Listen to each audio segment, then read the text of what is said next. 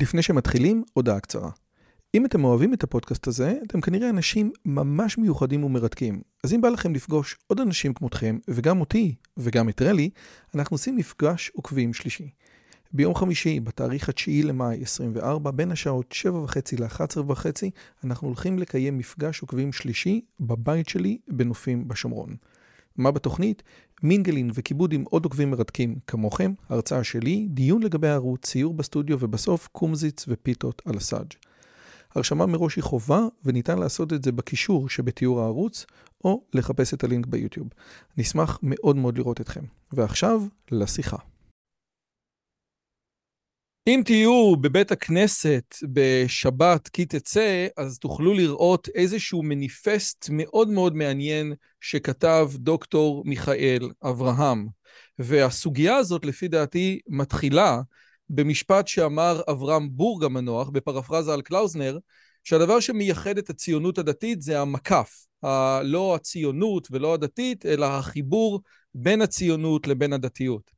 בהקשר הזה מקובלנו מנדב שנרב שהמקף בציונות הדתית יותר דומה למקף בביטוי דוב נמלים, כן? הדוב אוכל את הנמלים. החיבור בין הציונות לדת הוא חיבור לא ברור ולא בטוח שהוא חיבור מאחד. החרדים לא מתרשמים ממנו כי הדתיות של הסרוגים שואבת מהציונות, והחילונים לא מתרשמים ממנו כי הציונות של, כי הציונות של הסרוגים, בשונה מציונות קלאסית של האביב המערבי או האביב העמים, היא דתית ביסודה. בכל מקרה מדובר בסוגיה שמפלגת את הציבור הדתי בישראל כבר מאז קום המדינה, ויש כאלה שיגידו קודם. והאורח שלי היום טוען טענה מעניינת. זה קו חלוקה לא נכון. או אם תרצו, ואני מצטט אותו, לא קשה לראות שהקו הזה נטול משמעות מעשית בימינו. אין כיום הבדל משמעותי בין הציונים הדתיים לבין החרדים ביחסם למדינה, למעט אמירת הלל ביום העצמאות וצבע הכיפה. כולם רוצים בהצלחתה של המדינה, אולי מטעמים שונים, וכולם משתתפים באופן מלא בממשל שלה. נו, אז אם זה לא מה כן, אז גם את זה אומר האורח שלי. אם נסתכל רגע על מה מעסיק אותנו, מה ראוי שיעסיק אותנו בימים אלו, נגיע מהר מאוד למסקנה, ופה אני מגיע, שהשאלות העיקריות שלגביהן מתנהל דיון ציבורי בחברה הדתית, המחלוקות העיקריות שחוצות אותנו אינן קשורות לציונות, אלא לנושאים של ליברליות דתית, מקומה של הדת במרחב הציבורי הוא מודרנה. ואין יותר טוב מערוץ שמרני כדי להזמין את אה, הרב הרפורמי האהוב עליי, דוקטור מיכאל אברהם, סתם, הוא לא רב רפורמי, אבל את הרב האהוב עליי, דוקטור מיכאל אברהם, כדי לדבר על הסוגיה הזאת. אז קודם כל, ערב טוב, מה שלומך? מצוין, רק uh, אני אעיר משהו, נדמה כן. לי שזה יוסף בורג, לא אברהם בורג. אז אמרתי, אז אמרתי אה, אברהם, לא, אז אם אמרתי אברום אז זה טעות, זה יוסף, זה יוסף. אז, אז אה, אוקיי, בסדר. בסופו של דבר, אה, אתה אנחנו מצלמים את זה ביום שלישי, יגיע באמת מניפסט, משהו שלא ראיתי אותו כבר הרבה מאוד זמן, בוודאי שלא מבן אדם פרטי. ראינו את תנועת חותם, ראינו את נועם, אבל לא ראינו משהו שמביא לכאורה בן אדם פרטי, עוד נשאל אותך עוד מעט על זה, אבל איזה, בואו תחשבו על הדברים אחרת. אז האם באמת מה שאני אומר הוא נכון? האם הג'יסט של מה שאתה אומר, חברים, זה לא ציונות דתית, זה לא דתיים מול חרדים, זאת לא הסוגיה המרתקת, המעניינת, שמחלקת את החברה שלנו, יש פה משהו אחר, הרבה יותר משמעותי, וזה היחס למודרנה, שמרנות מול ליברליות. זה נכון ה... כן, זה נכון. אה, כמובן, יש הבדלים כאלה ואחרים בין הרבה קבוצות, אבל אני מדבר פה על... על השאלה איפה צריך להעביר את קו התפר, קו פרשת המים שסביבו אנחנו מחלקים את המחנות. ודיון כזה, כן זאת ההערה שלי בסוף החוברת, דיון על קו פרשת מים או דיון תיאורטי בכלל אבל קו פרשת מים בפרט הוא תמיד דיון מכליל, הוא תמיד דיון שיתעלם מניואנסים אה, כאלה ואחרים. אבל בגדול ברור שאם האלטרנטיבה היא להעביר את קו פרשת המים סביב הציונות ולהעביר את קו פרשת המים סביב המודרנה והליברליות, הקו הראשון הוא אנכרוניסטי, הוא כבר לא קיים באמת, בטח לא כקו פרשת מים, בשוליים אולי, אלא הקו השני הוא הקו העדכני יותר, הרלוונטי יותר. אז קודם כל, עוד מעט אני אגיע באמת לשאלה מה פתאום, כאילו, מה פירוש אנכרוניסטי? זאת אומרת, ברור שמי שמסתובב ברעננה, בשכונות הדתיות ברעננה, ומי שמסתובב במאה שערים, או אפילו באזור, ברחוב רבי עקיבא, רואה שיש הבדלים משמעותיים, כן? זאת אומרת, אז באמת זאת השאלה, האם אילו, למה אתה מתכוון שהקו הוא אנכרוניסטי? אז אתה יודע מה, אז עזוב, אני, אולי אני באמת אתחיל בשאלה הזאת. הרי אנחנו רואים מבחינה סוציולוגית, כן? דברים משמעותיים מאוד בהבדלים בין הציבור הדתי-לאומי, גם הציבור הלייט יותר, גם הציבור החזק יותר, ביחס, ל, אה, ביחס ללימודים, כן? אפילו בלימודים פונקציונליים. יכול להיות שהר המור לא, לא ילכו ללמוד פילוסופיה, נו שוין, אבל מתמטיקה הם ילכו ללמוד, ופיזיקה הם ילכו ללמוד. עושה רושם שאתה כאילו אומר, תקשיב, ההבדלים המשמעותיים שבין הציבורים הם לא באמת משחקים תפקיד יחסית להבדלים אחרים. אז, אז על מה אתה מסתמך? אני, אני חושב שצריך טיפה לפני כן להתחיל עם איזשהו אה, אה, אה, ניתוח סכמטי, מושגי, ראשוני. של, של מודרנה, שחרדיות היא, היא נגד מודרנה ונגד ציונות, okay. אוקיי. אז בוא אתה תפתח את זה כמו שאתה חושב. אני חושב, כי השאר מסתעף מזה. אז בוא נתחיל. נקודת הפתיחה זה שהמושג חרדי או חרדיות כולל תחתיו שני רעיונות שהם כמעט בלתי תלויים, מהותית, הם תלויים סוציולוגית אבל לא מהותית. התנגדות לציונות והתנגדות למודרנה. זה באופן מסורתי מה שנקרא חרדי, אוקיי? עכשיו, דתיות לא חרדית, כמובן מטבע הדברים, יכולה עכשיו להיות אחת משתיים, או ציונית אבל לא בהכרח מודרנית, או מודרנית אבל לא בהכרח ציונית. או מודרנית וציונית. כן, לכן אני אומר, לא בהכרח. יכול להיות גם, אבל לא בהכרח.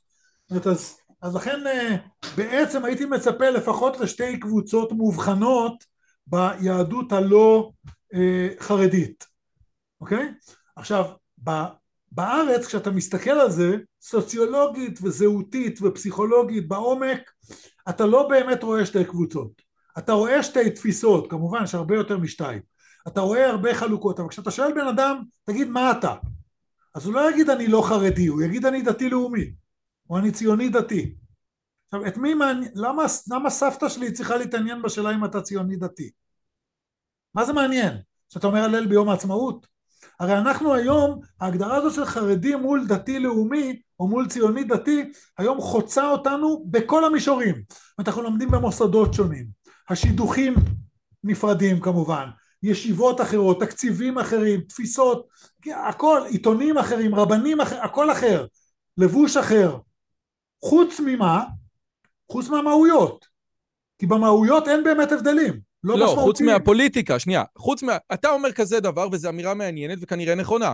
בכל הסוגיות המשמעותיות, בצלאל סמוטריץ' כסמן של אוקיי, הציונות הדתית, אה, מצביע כמו גפני שהוא סמן של החברה החרדית. בכל הדברים המשמעותיים.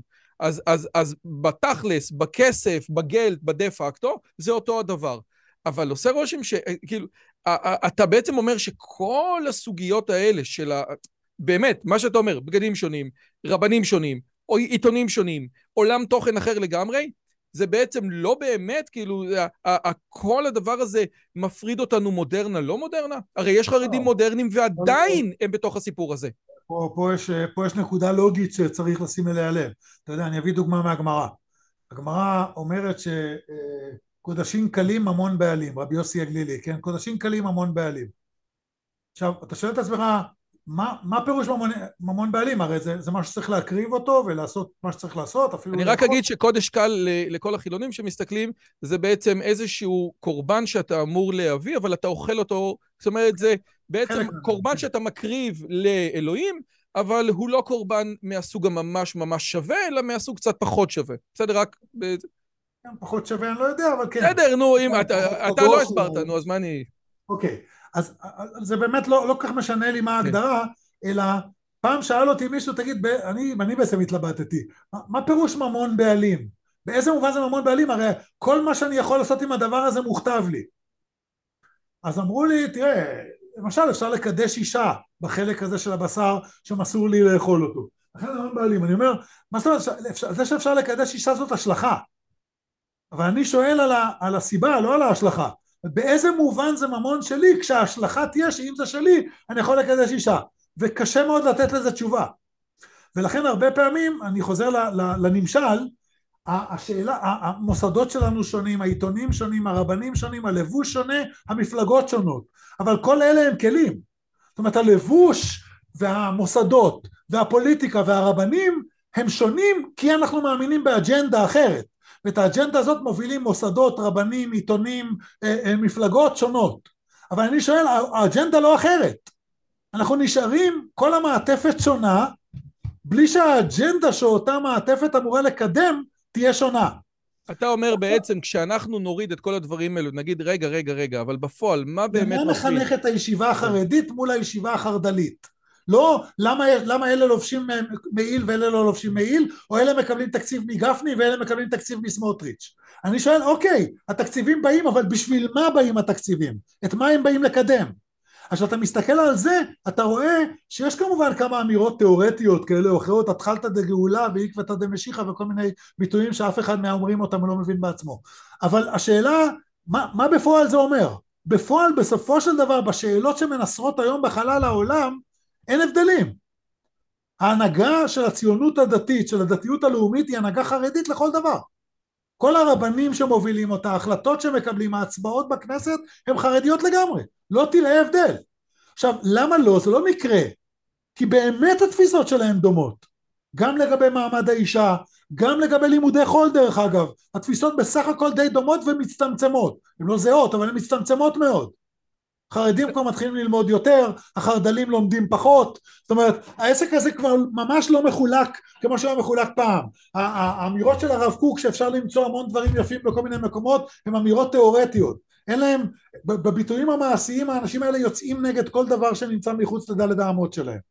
ועכשיו אני לא טוען שזה כל הציונות הדתית, הפוך, כל הטענה שלי זה שיש פה גוון אחר בדתיות הלא חרדית שאיכשהו נעלם, אין לו ייצוג, אין לו שם, אין לו זהות משלו, ולכן איכשהו בגלל ההיעדר הזה, ואקום תמיד מתמלא, אז בגלל ההיעדר הזה, איכשהו הוא נותן ל, ל, ל, למוסדות ולרבנים, למנהיגים להוביל אותו, כשהם מנהיגים אולי של הציונות הדתית, וגם זה אני בספק, אבל בטח לא של הדתיות המודרנית. ואני לא חושב שאגב שהדתיות המודרנית היא מיעוט קטן, אני חושב שיש הרבה מאוד כאלה. אפשר לדבר על למה האלקטורט שלהם בדרך כלל הוא קטן, אבל אני חושב שיש הרבה מאוד כאלה בציבור, ואין להם ביטוי. תשאל אותם מה הזהות שלך, דתי-לאומי. והבאתי לזה הרי דוגמאות גם, יש לזה דוגמאות מעשיות מבדחות ומשעשעות, אבל כשאתה מסתכל על זה, זו דוגמה נהדרת, הבחירות לרבנות הראשית, מה שכתבתי שם. זו הרי דוגמה נהדרת. כשאני מדבר על הבחירות האחרונות לרבנות הראשית, לרבנים הראשיים, אז היו שם שבעה מועמדים. שניים מהם נחשבו חרדים מובהקים, הרב יצחק יוסף, אלה שנבחרו, הרב יצחק יוסף והרב דוד לאו, הרב בוארון נגיד, נשאיר אותו רגע בצד כי ההגדרות שלו יותר קשות, והיו ארבעה ציונים דתיים, כולם בנים של, לא משנה כרגע, רובם בנים של. עכשיו, היה כנסים של כל הרבנים המובילים, לא כל, אבל הרבנים שנקראים הרבנים שמובילים את הציונות הדתית, בכירי רבני הציונות הדתית, אין לי מושג מי מינה אותם, אבל הם תמיד אה, מכונים כך וכך מתייחסים אליהם.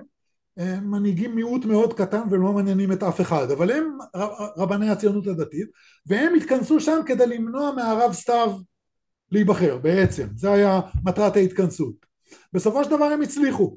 זאת אומרת מי שנבחרו זה שני החרדים וזה היה נגיד אה, שניים נגד ארבעה אם אני משאיר את הרוב. כן, אני רוצה לצטט את מה שאתה אומר. הרוב השמרני בחלקו ציוני דתי ובחלקו חרדי זכה ובדין הם היו הרוב. המיעוט הליברלי שהרב סתיו הפסיד הוא בדין, שהרי הוא המיעוט. אז על מה כוננו המכוננים? מה הייתה פה ההפתעה? האמת היא, כשאני קראתי את זה, את מה שאתה כתבת, וש... ושאלתי את עצמי, רגע, רגע, שנייה, זה גם החזיר אותי קצת לסיפור של הרב מצגר, כן? שלפי ההגדה, החרדים עמדו על הרגליים כדי שהרב מצגר ייבחר לרבנות הראשית, כדי לעקור שום, כל תוכן מהמוסד הזה, כן? אז עושה רושם שיש פה איזשהו משהו שהוא כן אומרת, עוד פעם, לגבי המתמטיקה שלך אני מסכים, הרוב השמרני זכה, וזה לא, היה העניין, ולא רצו את הרב סתיו.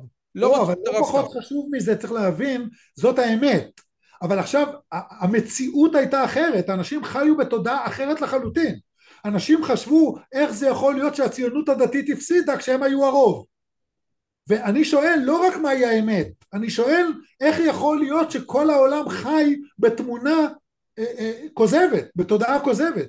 אנשים שואלים רגע איך לא השכלנו להתלכד והתפלגנו וכך הפסדנו, לא הפסדנו ולא כלום, המאבק לא היה בין ציונים לחרדים, המאבק היה בין ליברלים לשמרנים והרוב זכה, אבל אנשים כל הזמן שואלים, כמו ההצעות האלה, למה סמוטריץ' לא מכניס ליברלים כדי שיהיה ייצוג לכל גווני הציונות הדתית? איזה מין שטויות אלה? למה שגפני לא יכניס ליברלים?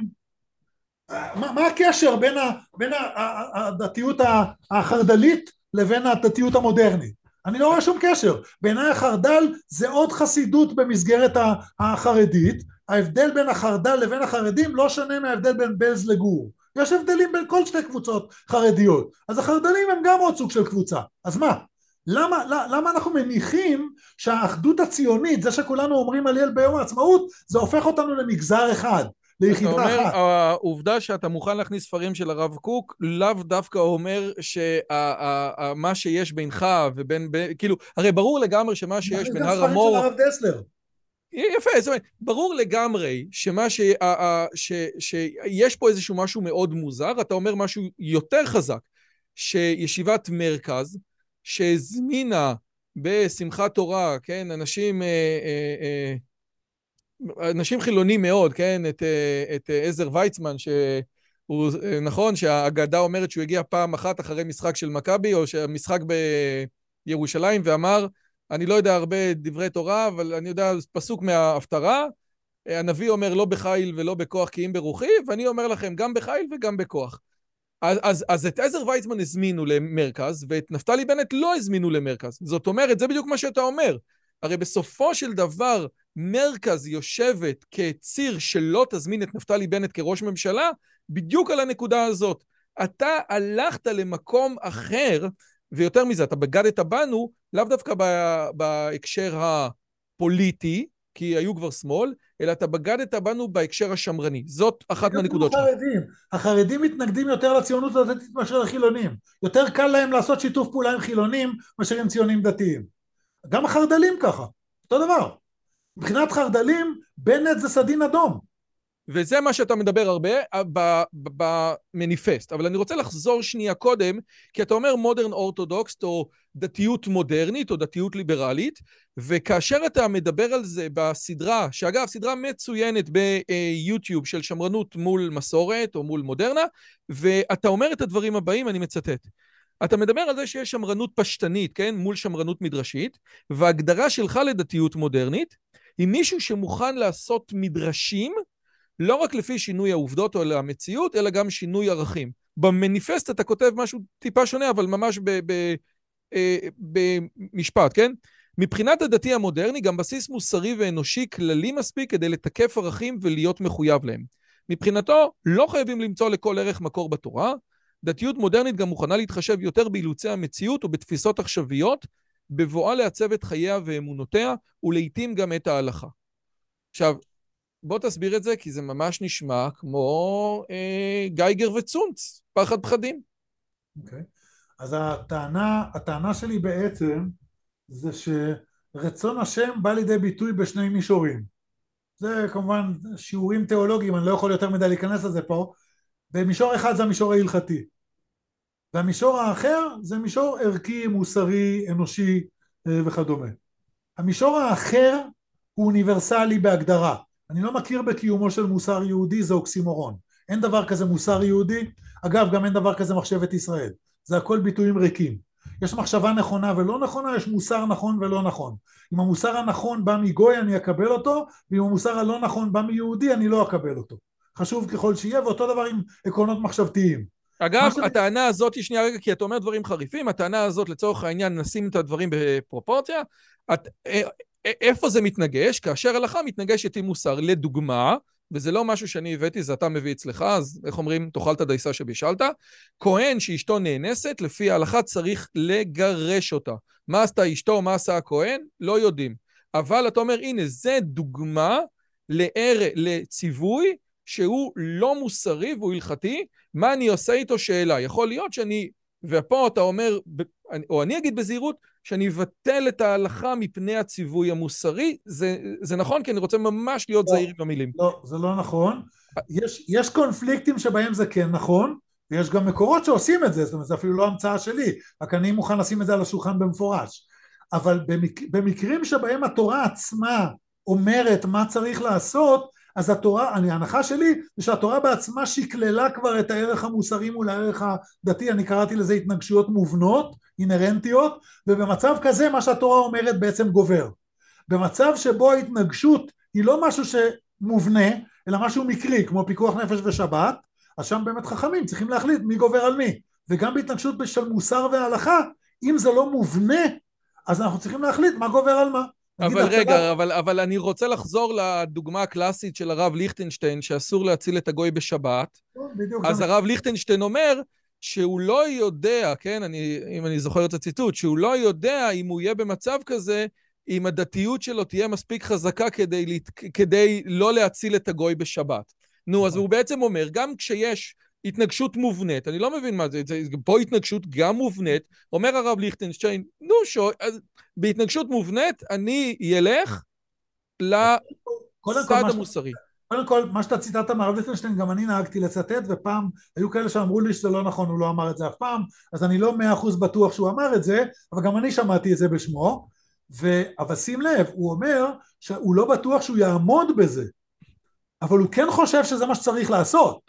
או, או שזה, או, או שזה טונגין צ'יק, טונגין, לא, אני, אני, אני, כשאני שמעתי את זה, זאת אומרת, הטענה הייתה שיש פה, לא, זה לא שהוא חושב שזה מה שנכון, זאת אומרת, יש לו, הייתה אמירה מעבר לזה. מה שאני שמעתי, עוד פעם, זה כמובן הכל שמועות, צריך לראות את הציטוט המקורי, אם בכלל הוא קיים. מה שאני שמעתי זאת האמירה, אני לא יודע אם אני אצליח לעמוד בזה. זה, וזו אמירה אחרת. לא, אם זה, לא, בסדר. מעבר לזה אני רוצה לטעון, שזאת לא התנגשות מובנית. בגלל שלא כתוב בתורה שלא מחללים שבת להציל גוי. זה חז"ל, הגיעו למסקנה מסברה, מפה, משם, זה לא כתוב במפורש בתורה. וכאן זאת שאלה קצת אחרת, זו נקודה מאוד עדינה וצריך לדון עליה, אבל אני מדבר, אני מדבר על דברים שכתובים בתורה. דברים שכתובים בתורה, השמדת עמלק. אז אני אומר, טוב, יש פה בעיה מוסרית, אבל התורה עצמה לקחה את זה בחשבון, אגב, הראשונים גם שם קצת מקצצים את הכנפיים, אבל, אבל התורה עצמה לקחה את זה בחשבון, וכנראה היא אומרת לנו שהערך הדתי גובר על הערך המוסרי. אבל בהקשרים שהם לא מפורשים בתורה, אלא הם תוצאה של מדרשי חז"ל, של סברות, של פרשנויות, זה כבר לא clear cases. אבל שום דבר הוא לא כתוב בתורה, אבל אין שום דבר שכתוב בתורה, הכל זה אוקיי. פרשנויות, אז אני לא... אוקיי. עכשיו, אני מבין שאתה אומר, עוד פעם, האמירה המרכזית שלך שהמדרשי חז"ל ומידות הדרש הם בגדול, לא, מידות הדרש הם סומכות יוצרות, אבל כל המדרשים הם בעצם רק נועדו לחזק, רק לשכנע את המשוכנעים. בן אדם לא משנה את דעתו בעקבות מדרש. אבל שוב, לא התורה... מה? מדרש לא הלכתי. כן, מדרש לא הלכתי. כן. אבל, אבל, אבל שוב, כשמשהו כתוב בתורה, גם כתוב עין תחת עין, ויש פרשנות, כתוב זה, ויש פרשנות. אתה, כל דבר, אני לא מבין מה אתה אומר, מה, בגלל שזה כתוב בתורה, אז, אז, אז את הכל מפרשים. אז מה? אז אם את הכל מפרשים, אז הכל, כשהוא יתנגש מול מוסר, יכול להיות שהוא יידחה. זה הכל. אני לא נכנס בכלל לשאלה של המינונים. אני רק אומר, קובע עקרונית. אם יש משהו שכתוב במפורש בתורה, אז גם אם הוא סותר עיקרון מוסרי, אני מניח שהתורה עצמה עשתה את החשבון והיא אמרה לי מה, מה צריך לעשות. דבר שהוא יוצא באמצעים פרשניים, סברתיים, כאלה ואחרים, והוא מתנגש עם עיקרון מוסרי, זה כבר לא בטוח. יש, עוד פעם, זה מה זה מדרש, לא מה, מה זה מדרש פרשני ש, שמסתמך על שינוי בעובדות? מלא דברים, מה זאת אומרת? למשל המאירי ביחס לגוי. המאירי אומר, אמירה מאוד מרחיקת לכת, היום אם מישהו היה אומר את זה היו צולבים אותו. אה, הוא אומר שכל הכללים דאורייתא ודרבנן של היחס לגוי בטלים ומבוטלים בזמנו. בגלל שהכללים האלה נאמרו על גויים שלא היו גדורים בנימוסי האומות. ובזמנו מאה ה-14 כן בפרובנס הגויים היו גדורים בנימוסי האומות הם התנהגו כמו בני אדם נורמליים וסבירים ולכן כל הדינים דאורייתא ודרבנן בטלים וטענת טו למיטב, זאת אומרת שאישה מעדיפה... זה חיוורת מול האמירה הזאת. ושאישה מעדיפה להיות נשואה למוכה שכין ובלבד להיות נשואה, זה שינוי במציאות? זה אני אומר. לא, אז אני שואל, האם מבחינתך זאת, זה שינוי במציאות? ברור. זה א' ב', אני חושב שזה כל כך פשוט, שאם הרפורמים לא היו משגעים את המוח לכל השמרנים, אז כולם היו מסכימים מיד עם הדבר הזה.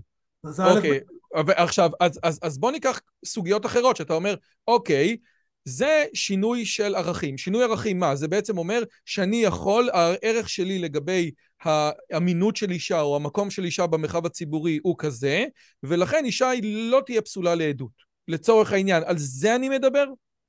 לא, אז, אז זה תלוי. אם אתה תולה את זה בהשכלתה של האישה, או מעורבותה בחיים, זה עוד פעם עובדות. אם אתה תולה את זה, תולה את זה בערך השוויון, זה כבר ערכים. לכן תלוי מה המדרש שאותו אתה מציע, מה השיקול שאותו אתה מציע, זה מאוד עדין. כן, ופה אתה עושה קומבינה, ופה אתה עושה קומבינה שאני לא אוהב אותה, ואתה אומר כזה דבר. המודרן אורתודוקס שאנחנו חשבנו עליו, זה המודרן אורתודוקס האמריקאי, הגרסה האמריקאית, שזה לכאורה מה שהיה, כאילו, הרי אתה אומר דתי מודרני, דתי מודרני, אז תן לנו דוגמה על מי אני צריך להסתכל ולהגיד ככה. אז אתה אומר, חשבנו שזה דתי אמריקאי, במניפסט אתה רק אומר, זה לא מה שיש בארצות הברית, ובשיעור, ובשיעור 10 אתה מרחיב את זה ממש. אז, אז מה הבעיה עם דתיים אמריקאים, שהם לא מודרן אורתודוקס? אין לי שום בעיה, זה רק לא המודל שעליו אני מדבר. הדתיים האמריקאים אני, אני מרחיב בזה יותר בשיעורים, בחוברת הרי אני לא יכול להיכנס... נכון, נכון, אבל, אני, אבל זה כן, בגלל שאז אני אומר, רגע, שנייה, אז אם אין לך שום דבר להגיד, זאת אומרת, אני צריך לבוא ולהגיד, אוקיי, הוא מדבר על משהו כזה. אז, אז, אז אני רוצה להבין, מה שיש בישיבה יוניברסיטי זה לא המודל ההיפותטי שאתה מציע. לא, לא. למה? אני מכיר מהישיבה יוניברסיטי, אני לא מכיר את זה מאוד uh, לעומק. מה שאני פגשתי זה לא זה. הם אנשים שמאוד מאוד נצמדים למקורות ולפרשנויות של המקורות, הם ערים למה שקורה סביבם, אבל בסוף בסוף הם, הכלים ההלכתיים שהם משתמשים בהם זה כלים שמרניים לחלוטין, כמו חרדים. רק הם לא פחות מפחדים מהרפורמה במובן הזה שהם מוכנים לעשות את השינויים המתבקשים על ידי פרשנות אה, אה, שנצמדת למקורות בדיוק כמו החרדים, אבל מתחשבת בנסיבות שמסביב. אני אתן לך דוגמה, אה, אה, פשוט איפה זה, איפה נפל לי האסימון הזה. היה, היה כינוס של הפורום האורתודוקסי, שרצו להקים איזו שלוחה של המודרן אורתודוקס בישראל, להקים פה את, ה, את המודל הזה. והזמינו אותי לתת שם את אחת ההרצאות, אז אני דיברתי שם על היחס לערכאות של גויים, כי לבתי המשפט בעצם, שלנו בישראל, והשאלה אם זה ערכאות של גויים או לא. ואני הצעתי שם איזושהי הצעה שלא מתבססת על מקורות אלא על סברה. או לא על סברה אפילו, אלא על טענה של פסנישט. כאילו, אתה לא יכול להתעלם ממערכת משפטית שאתה אזרח במדינה מודרנית. פשוט לא אופציה. אתה, אין לי מוצא הלכתי, במובן הזה אני מסכים לגמרי עם כל החר... גדולי החרדים. אני לא מקבל את כל המוצאים ההלכתיים, בעיניי לא מחזיקים מים. זה לא דינא ממדינה, זה לא משפט המלך, זה לא זה. לא, לא. זאת אומרת, זה... הדרשות הר"ן שיש פה מערכת חוקית של המלך שעושה מה בראש שלו, זה לא המקבילה לא, ל... בסדר, אבל השאלה היא איפה משפט המלך יכול לעשות את זה. בתי המשפט שלנו זה לא משפט המלך. בתי המשפט שלנו עוסקים גם במשפט מהותי, לא רק בכל מיני דברים שהמלך מטפל בהם מהצד. אין לנו מערכת דתית ומערכת של מלך במקביל כמו שדרשות הר"ן אומר. יש לנו רק את המערכת של המלך. זה לא חוקי בעליל. לא, לא חוקי הלכתית, כן? זאת אומרת, זה, התירוצים של האנשים ש, שיוצאים נגד זה לא מחזיקים מים בעיניי. מצד שני, התפיסה השמרנית לא מחזיקה מים, אפילו השמרנים עצמם הרי לא מתנהגים כך. אחד הדברים המדהימים זה לראות את הנהירה ההמונית של חרדים ללמוד משפטים היום. או שבפונוביץ', או שבמאבקי הירושה של פונוביץ' הלכו לבית המשפט כן. האזרחי. מילא, אבל אני אומר, כתופעה חברתית, המקצוע שהיה צריך להיות הכי בעייתי בעיני אנשים חרדים הוא, הוא המקצוע שלנו הם הולכים. למה? כי לכולם ברור שאתה לא יכול להתעלם ממערכת משפטית שאתה אזרח במדינה מודרנית. יש פה מערכת משפטית בלעדיה זה לא יכול להתקיים. עכשיו קשה מאוד להכניס את זה לתוך איזשהו דפוס הלכתי אבל מצד שני אתה לא יכול להתעלם מהמציאות זאת המציאות. אז מה עושים החרדים? הם קורצים. וגם השמרנים החרדלים הם קורצים, הם הולכים לבתי המשפט, הם שולחים את הילדים שלהם ללמוד משפטים, אבל הם ממשיכים לדבר בשפה של ערכאות של גויים וחס ושלום, ושולחים יד בתורת משה ונוטע השירה אצל המזבח וכל מיני דברים כאלה. זה כפל, כפל שיח שמאוד מקובל בעולם החרדי, כולם מבינים שאף אחד לא מתכוון לשום דבר, וממשיכים לדבר הכל כרגיל. הסיסמאות נשארות תמיד אותו דבר, אנחנו נצמדים לדרכי אבותינו ברמת הסיסמאות. אבל בפרקטיקה הם מאוד פרגמטיים החרדים, הרבה יותר מאשר החרד"לים אגב. הם מאוד פרגמטיים, ולכן הם הולכים לבתי משפט, והם הולכים ללמוד משפטים והכל בסדר. ואני טוען שצריך לשים את זה על השולחן.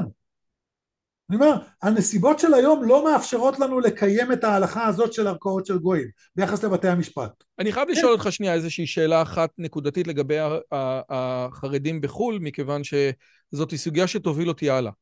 מצד אחד, אתה אומר שהחרדים בחו"ל הרבה פחות מפחדים לעשות שינויים, אתה יודע, מי זה שרב משה פיינשטיין אמר שאפשר לעשות הבדלה על קוקה קולה, תראה איזה פינוק, עד, אתה יודע, עד היום, לצורך העניין, הנושא הזה של השכלה, כן?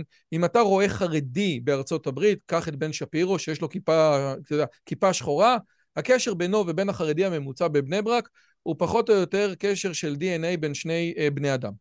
אבל, מהצד השני, אתה אומר שהפחד שם מלהזדהות כרפורמי הוא כל כך גדול, שהם חייבים להבדיל את עצמם בצורה משמעותית מהרפורמים. אז, אז, אז, אז איפה שני הדברים האלה עובדים ביחד? זה חופש שלנו יש ולהם אין.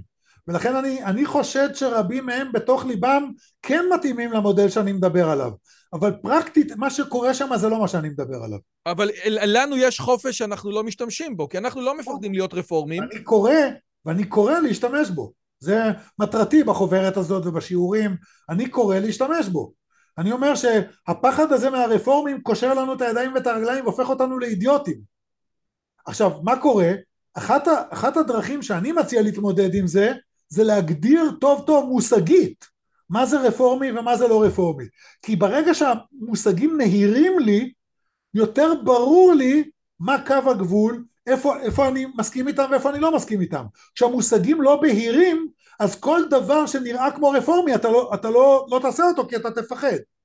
ולכן דווקא למרבה האבסורד, דווקא העיסוק בבירור המושגי של מה זה שינוי במסגרת הלכתית, מה זה רפורמה, מה זה אורתודוקסיה, מה זה כל הדברים האלה, דווקא הוא מאפשר לי חופש יותר גדול, כי אני לא צריך לפחד מקווים עמומים, אני יכול להסביר איפה אני מתווכח עם הרפורמים ואיפה אני מסכים איתם. אני לא צריך לבדל את עצמי ברמה סוציולוגית. או ברמה בלבטית נקרא לזה, כן, שבלי להיכנס להגדרות. וזה מה שקורה בארצות הברית. ואני חושב שברגע שעושים את ההגדרה הזאת, מה שאני ניסיתי בסדרת השיעורים הזאת, אז רואים שאפשר להגדיר בצורה טובה את הזהות הזאת של דתיות מודרנית, ולא צריך להיבהל מהדמיון שהחרד"לים והשמרנים תמיד זורקים אותנו, אתם רפורמים, לייטים, או מה שלא יהיה, לא, אנחנו לא. טוב, אז, לא אני, אז, אז אני יש לי שאלה, וברור לי שכנגד השאלה שלי אתה תביא לי את משל הבגדי הים, אז בוא תביא אותו כבר עכשיו, ואז אני אשאל את השאלה. נעשה את זה הפוך. לא, הטענה היא ש... כן, משל בגדי הים זה רק התחלת הסיפור, אבל משל בגדי הים בעצם אומר, קבוצת אנשים הולכת עם בגדי ים במדבר. אבותיהם גם הלכו עם בגדי ים במדבר. באיזשהו שלב הם מגיעים לאזור קר. עכשיו, חלק, יש קבוצה, תת קבוצה אחת אומרת, אנחנו ממשיכים מסורת אבותינו בידינו, ממשיכים ללכת עם בגד ים למרות שקר. קבוצה אחרת אומרת מה פתאום קר לנו אנחנו מחליפים לדובון. אתה שואל מי הרפורמי פה? ברור שהשניים רפורמים והראשונים שמרנים אורתודוקסים נכון? ואני טוען שזה לא בהכרח כך. אלה שאומרים אנחנו מחליפים לדובון השאלה מה הנימוק שלהם. אם הנימוק שלהם אנחנו מחליפים לדובון כי אנחנו מצפצפים על מסורת אבותינו הם רפורמים. או כופרים או לא משנה איך שתקרא להם. אבל אם הם אומרים אנחנו מחליפים לדובון בגלל שהעיקרון שאותו אנחנו רוצים לשמר זה לא שצריך ללכת עם בגד ים אלא שצריך ללכת עם בגד שמתאים למזג האוויר. אבותינו שהלכו באזור חם, אז הבגד המתאים למזג האוויר היה בגד ים. אנחנו שנמצאים באזור קר, הבגד שמתאים למזג האוויר הוא, בגד, הוא, הוא, הוא דובון. עכשיו אנחנו משמרים את מסורת אבותינו באופן קפדני לא פחות מהקבוצה שממשיכה לתת בגד ים ואפילו יותר. למרות שהפרקטיקה נראית שונה, כי אבותינו הולכים עם בגד ים ואנחנו הולכים עם מעיל. אבל אם אתה תופס שהעיקרון שאותו צריך לשמר זה ללכת עם בגד ים, אז אתה צודק. אבל אני כשמרן, קראתי לזה שמרן מדרשי, אני כשמרן מדרשי טוען שהעיקרון שאותו צריך לשמר, וצריך לשמר, אני שמרן כמוך, רק העיקרון שאותו אני משמר הוא לא החובה ללכת עם בגד ים, אלא החובה ללכת עם בגד שמתאים למזג האוויר, ועל זה אני אשמור בקנאות. טוב, אתה... עכשיו השאלה היא מי פה השמרן ומי לא שמרן. רגע, תראה, אני רוצה לשאול משהו, אבל לפני השאלה, אתה יודע שאני מעריך אותך, נכון? באמת. ממש, הרבה, הכל, את כל הספרים, ממש ממש מעריך. אתה מאמין לעצמך? לגמרי. אני אגיד לך למה. אני אגיד לך למה, כאילו, למה זה נראה לי ש, שזה מטורף. כי אני הכרתי אותך דרך סדרת השיעורים על, אה, נו, על אה, מידות הדרש, אוקיי? ואני יודע שבלוגיקה אפשר לעשות מה שרוצים, כן? אני עד היום זוכר את הדוגמה המדהימה שאסור, למותר, אסור למכור באירלנד אלכוהול של שני ליטר ומותר שלוש ליטר, כן? באירלנד, בבלגיה. זוכר הכל. ואפשר אפשר בלוגיקה לעשות הכל. כשבן אדם ממשיך עם דובון, או כמו שקופל יקרא לזה, כן? יש לו איתותים רציניים והוא, איך אומרים, ממשיך בדובון בחום, זה משהו אחד. אבל כשבן אדם אומר, עושה לומדס על המהלך הזה, של אני משמר את מה שעבוד... שאני, עוד פעם, שבדוגמת בגדי הים זה נחמד, אבל ברור לך לגמרי שעם ההיגיון הזה, עוד שני צעדים, כן? אפשר ללכת לאן שרוצים. בדיוק כמו שעם בריסק אפשר ללכת לאן שרוצים. זאת אומרת, אתה מוכן לקבל את זה שהמהלך שלך, slippery slope, ואני יודע שאתה שונא את המושג slippery slope, אבל אין מה לעשות, אני, אני כן אשתמש בו עכשיו. הוא מושג שיכול בקלות להביא אותנו כמעט לאן שאנחנו רוצים, אם אני משמר את המהות שנמצא מאחורי הדברים. אז אני אענה לך בתרתי. ושוב, אני מעריך, אני מעריך, שלא... תשובה ראשונה, ההלכה בין כה וכה עושה את זה, גם אם אני לא אגלה לך שההלכה עושה את זה, זה מה שהיא עושה. אתה מכיר מקום אחד בעולם שמקפיד על זה שלא יהיו שני בתי כנסת בעיר אחת? לא תתגודדו, איסור דאורייתא. נפסק ברמב"ם, בשולחן ערוך. לא, למה לא? כי ברור היום שזה לא שייך, ברור היום שהמקום הוא לא מקום גיאוגרפי אלא מקום אתני תקרא לו, מוצא, עדה, מה שלא יהיה. זה מהלך פרשני מרחיק לכת ביותר. אבל כולם שותקים, למה? כי ממשיכים לקרוץ. זאת אומרת, הרי כולם עושים... אני מכיר את השינויים את... של איסור חדש, כן? איפה כן. שבין המזרח, ששם זה היה רלוונטי, לא רלוונטי, ובין המערב, ששם עשו פליק פלקים באוויר. אגב, אדם ברוך ז"ל אמר שזה אותו דבר לגבי היחס להומוסקסואלים. בחברות שבהם זה היה נהוג, היחס היה הלכתית אחר לגמרי. אוקיי, זה אני לא מכיר, אבל, אבל הטענה היא שמה שאני אומר בסך הכל זה שאני אומר את מה שכולם עושים, רק הם לא מעיזים להגיד. עכשיו מה שקורה, צריך להבין, עוד מעט נגיע לסליפרי סלופ, אבל צריך להבין שיש לזה מחיר כבד. כי כשאנשים פתאום מבינים את זה, הם מאבדים אמון לחלוטין בהלכה וברבנים שמובילים אותה. כי בעצם אומרים להם, אתם עושים מה שאתם רוצים. לעומת זאת אני אומר בוא נשים על השולחן שיש שיקולים כאלה, ננסה להגדיר אותם, איפה כן ואיפה לא, ולפחות תהיה שקיפות. אני לפחות אעשה את זה, אעמוד מאחורי מה שאני עושה, וגם אוכל להסביר במקום שבו אני לא אעשה את זה, למה לדעתי לא לעשות את זה. אתה לעומת זאת שלא מגדיר, לא תצליח להסביר כלום. ישאלו אותך למה אתה עושה את זה פה אבל לא עושה את זה שם? אה רגע לא לא אתה תקרוץ אתה, לא לא אני לא עושה את זה פה אתה תכחיש אתה תשקר כמו שעושים בדרך כלל. כן. משקרים בסך הכל. ולכן ש... אומר...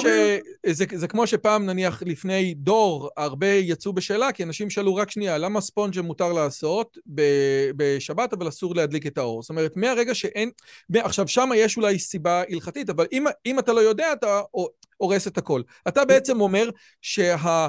הצד השני של הסליפרי סלופ הזה, שאנשים באים אליך, ואומרים בואנה חרטטו לי את הראש, כמו שפינקר אומר, חרטטו לי את הראש. אם אני למדתי ש... שבנות שמתגייסות לצה"ל, זו דוגמה שחבר שלי, חיים כץ, מאוד אוהב, אם אני למדתי שבנות שמתגייסות לצה"ל זה כמו לאכול חזיר, כן? ופתאום אני מסתכל ואומר, לא, זה לא כמו לאכול חזיר בדיוק להתגייס לצה"ל, אז, אז הכל כאילו, אז, אז רק שנייה, אבל אתם אמרתם לי את זה בדיוק אותו דבר. והנזק רב על התועלת. ומה עם לימוד תורה לנשים? ומה עם, אה, ומה עם, אה, אתה יודע, נשים במועצות דתיות, הבג"ץ הידוע של לאה שקדיאל, שהקונצנזוס מלא מקיר לקיר, שזה הרמת יד בתורת משה, שזו שטות מוחלטת כמובן, בג"ץ עם שופטים דתיים, מנחם אלון שמה, לא קיבל את הטענה, וראה איזה פלא, פתאום אחרי זה זה נהיה מותר, החרדים בירוחם שאני גרתי שמה, התנגדו לגבר דתי ותמכו באישה חילונית. למועצה הדתית. החרדים בירוחם, אותם אלה שהיו נשוא הבג"ץ, אתה מבין? אז הם לא משנים, רק אני משנה, הם לא אומרים שהם משנים, הם משקרים, ואני טוען תפסיקו לשקר, בעולם שלנו הכל חשוף, הכל שקוף, וכל שקר מתגלה בסוף, ולכן אני אומר עזוב כרגע אפילו אם אתה דן איתי רק טקטית, כי סליפרי סלופ זאת שאלה טקטית, אז אם אתה דן איתי טקטית, גם טקטית אתה טועה, כי השמרנות תשלם מחיר כבד על הטקטיות אני חושב שהחילון הגדול שאנחנו נמצאים בתוכו הוא לא תוצאה של הציונות הדתית, הוא תוצאה של החרדיות. ושהחרדיות לא יכלה להתמודד עם הרעיונות של ההשכלה, ועל זה אנחנו משלמים עד היום. אם היה שם אנשים שהיו מוכנים לשתף עם זה פעולה באופן מבוקר, יכול להיות שהמחיר, אני לא יודע, זו חוכמה בדיעבד, אבל יכול להיות שהמחיר היה אחר לגמרי. התחושה היא ששמרנות זה משהו שהוא בטוח, זו טעות גדולה. העולם שלנו מלמד אותנו כל יום מחדש ששמרנות יש בצידה מחירים כבדים מאוד. וזה לא תמיד אבל אנחנו לא שמרני פה, אז אני מבקש, כן? לפי הארץ, לפי, לפי עיתון הארץ, אני ערוץ שמרני, אז אני מבקש. אה, אוקיי. הארץ אמר שהם אמרו, הייתי בכנס השמרנות, אז הכתב של הארץ אמר לי, רגע, אבל איך אתה קשור לפה? אמרתי לו, מה אני אעשה? סטריאוטיפים של הארץ. רגע, רגע, שנייה. אז אתה יודע מה טוב, תן לי עוד שאלה. תן לי עוד שאלה, ועוד פעם, זאת שאלה שהיא גם... אני התלבטתי אם אה, לשים אותך ואת שנר באותו, באותו כובע, כי אתה באמת יותר אה, פנאט ממנו, וגם הוא לא יכול לענות עכשיו, אבל אתם, עוד פעם, הרבה פעמים אתה מפנה אליו והוא מפנה אליך, ועושה רושם שהרבה דברים אתם רואים עין בעין, וגם, ו, וכנגד מה שקורה פה, שאלה נוספת שכאילו שעולה לי בתוך הסיפור הזה, אתה מנסה לבוא ולייצג איזשהו סקיצה של תיאולוגיה רזה, כן? בשני הכרכים האחרונים של ה... אה, של הטרילוגיה, כן? גם אה, אין אדם שליט ברוח ומהלכים בין העומדים. ו, ושם אתה אומר כל מיני דברים מאוד מעניינים, כן? לגבי אה, ההגדרה של גדול הדור ולגבי הנושא הזה של... אה, לגבי הנושא הזה של יחס לנשים ויחס להומואים ויחס לגויים, וגם אתה מביא אה, רעיונות, זאת אומרת, מה שהיה עד חתימת הגמרא זה משהו מסוים, ומה שהיה אחרי זה זה משהו אחר, וכן הלאה וכן הלאה וכן הלאה. אבל אני מסתכל על החיים שלך דה פקטו. אולי, אתה יודע, בתור רב בערכאה משפטית, עם הרב ביגמן, אתה כן מרשה לעצמך לעשות דברים. אבל, ב, ב, אבל בתור, אתה דוס. דוס, שמתייחס אל הציבור הדתי בזלזול, על הציבור הסרוג. אגב, אחת הבדיחות. היותר מצחיקות ויותר איומות ונוראות שלך, ואני מצטט אותך, כן? זה ש... אוי אוי אוי, זה איום ונורא. ש... זה לא אוסף של פרטים. לא, לא, לא, זה אתה כתבת. אתה כתבת את זה.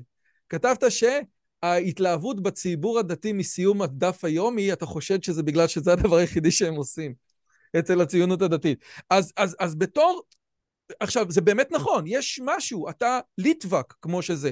איפה זה בא לידי ביטוי? אתה כן אוכל קטניות, אתה הולך עם מטריה, למרות שזה לא, כאילו, מה קורה פה? אתה נותן הרבה מאוד דברים, אתה אומר שעמוס עוז צודק לגבי זה שהכנסנו המון junk ולא הוצאנו שום דבר, כן? ויאללה, צריך להוציא, אבל אתה עושה רושם שבחיים הפרטיים שלך, חוץ מבכתיבה, אתה רק מדבר. זה נכון? יש, יש בזה משהו, זה לא לגמרי נכון, אבל יש בזה משהו. הקצב של השינוי המעשי הוא הרבה יותר איטי מאשר השינוי המחשבתי, אצלי. אני חושב שזה בדרך כלל ככה, אבל אצלי זה בוודאי ככה. קטניות אני כבר אוכל כמה שנים, אה, גם כתבתי את זה וחטפתי על זה לא מעט, גם מחברים וגם... כן, כן, שמעתי. אה, אבל כן, אני, זאת דוגמה טובה לעניין למשל. אה, יש דברים שבהם, גם אם אני חושב שצריך לשנות, אני מבין שמסגרת דתית, חברתית מסוימת, דורשת איזשהו סוג של קונצנזוס. עכשיו, יש שאלות מסוימות שאנשים שואלים אותי ואני עונה להם תשובות uh, כמו שאני חושב. לא כל דבר כזה אני מיד מתרגם בחיים המעשיים שלי באופן קבוע. חלק מזה הרגלים, חלק מזה עוד לא חשבתי שבעצם זה משהו ששווה לשנות. חלק מזה אני חושב שכדאי שיעבור איזשהו סוג של קונצנזוס לפני שאני משנה, וחלק אני כן קצת... אה, אה, משנה.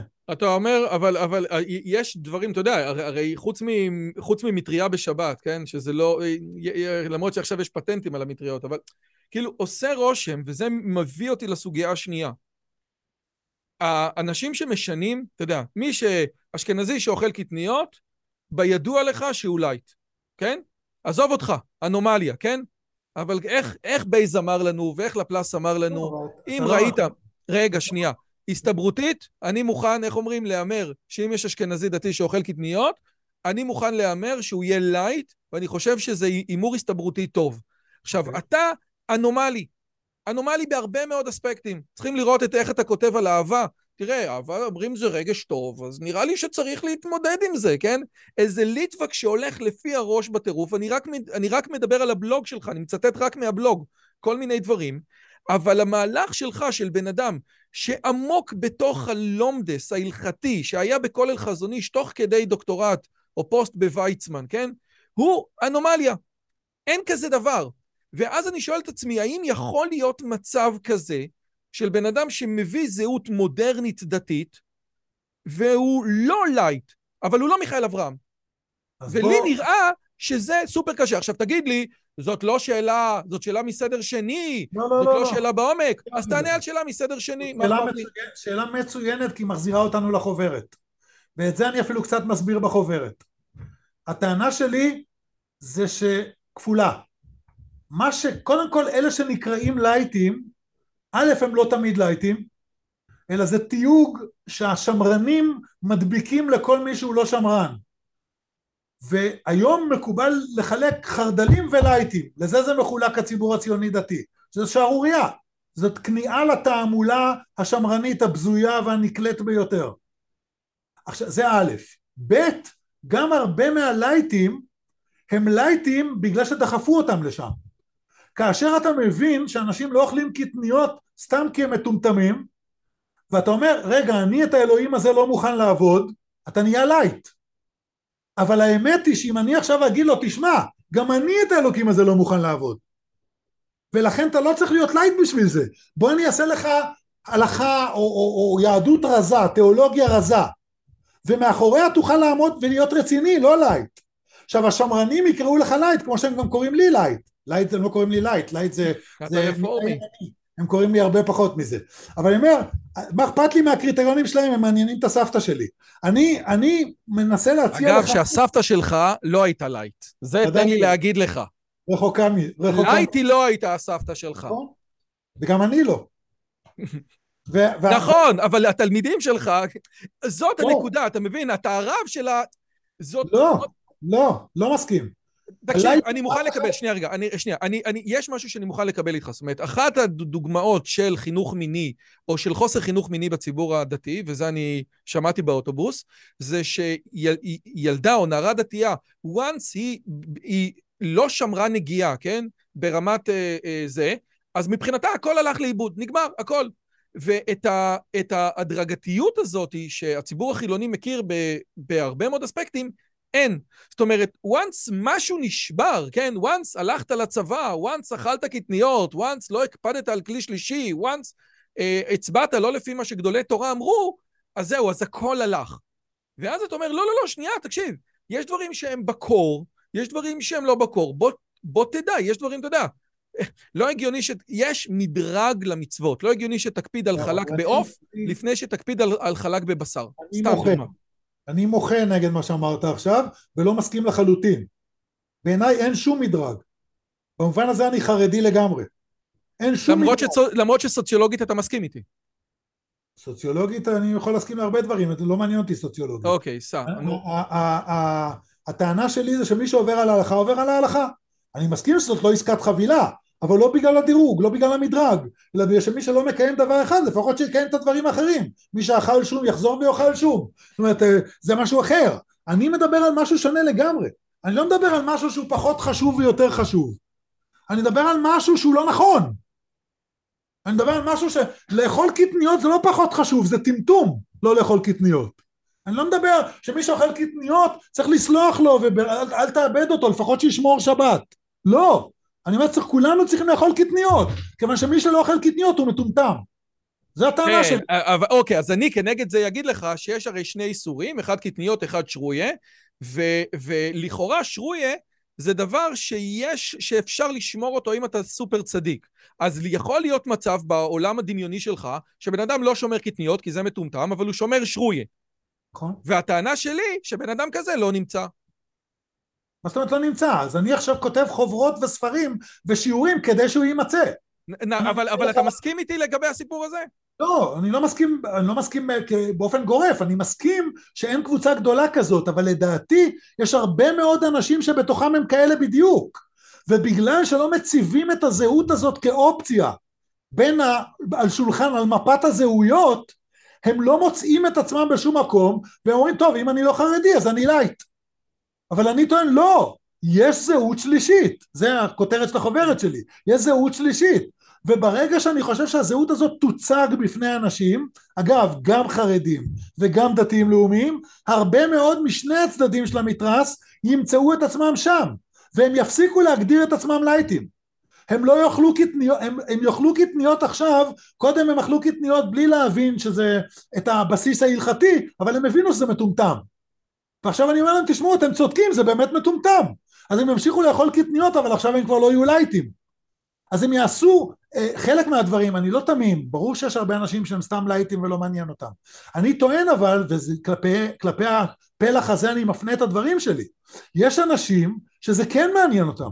הם מתקוממים כנגד התמונה הדתית השמרנית שהם לא מוכנים להשתייך אליה ממילא כיוון שאין זהות שלישית הם נשארים לייטים ואני אומר לא יש אופציה זהותית נוספת והאופציה הזאת לדעתי מכילה הרבה מאוד גם מהמחנה שמכונה חרדי וגם מהמחנה שמכונה ציוני דתי כשהיא תוצב בפני אנשים כאופציה לגיטימית שלא נדרשים להיות מטומטמים אז הרבה מאוד אנשים לא יהיו לייטים והם בתוכם לדעתי הם לא לייטים הם מגדירים. את עצמם כלייטים כי הם נכנעים לתעמולה השמרנית. למרות שההגדרה החרדית, ההגדר... גם אם אתה צודק בהקשרים החרדיים, ההגדרה החרדית היא כזאת, ההגדרה הסוציולוגית החרדית, ממה שאני מבין, היא כזאת שלא תאפשר לבן אדם להיות חרדי או בסביבה חרדית בקונסטלציה שאתה מדבר. אני מתכוון לנפץ עוד... את המושגים האלה, מה אכפת לי מהמושגים האלה? אז אה, לא בסדר.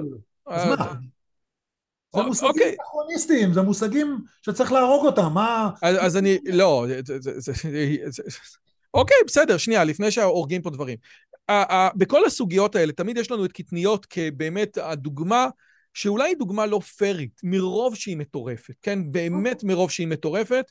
אה, אגב, אני שמעתי פעם שיעור... מאיזה... איזה מלחמה הולכת על זה, אבל. כן, אני שמעתי פעם שיעור מרב ספרדי, שניסה להרגיע אשכנזים, שהוא אמר שבשנים האחרונות הוא מתעסק בנושא, והוא פעם שאל למה אשכנזים אוכלים קטניות, ואז הוא אמר, עכשיו אני רואה מה קורה, אני שואל למה הספרדים, למה, למה הספרדים אוכלים קטניות, אבל הוא עדיין אוכל קטניות, כן? אז אני מסכים, אבל אתה יכול לתת לי דוגמאות אחרות חוץ מקטניות, שאתה אומר, תקשיב, זאת המקבילה הזוגית, המשפטית, הערכית לקטניות, מה, העניין הזה של אה, נשים בבית דין, נשים כעדות, נשים...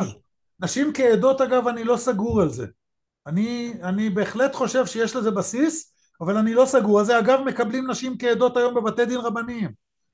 ואף אחד לא אומר את זה כמובן, אבל עושים את זה כל הזמן. אותן קריצות. הם עושים את כל מה שאני אומר. נשים כעדות בחתונה, נניח.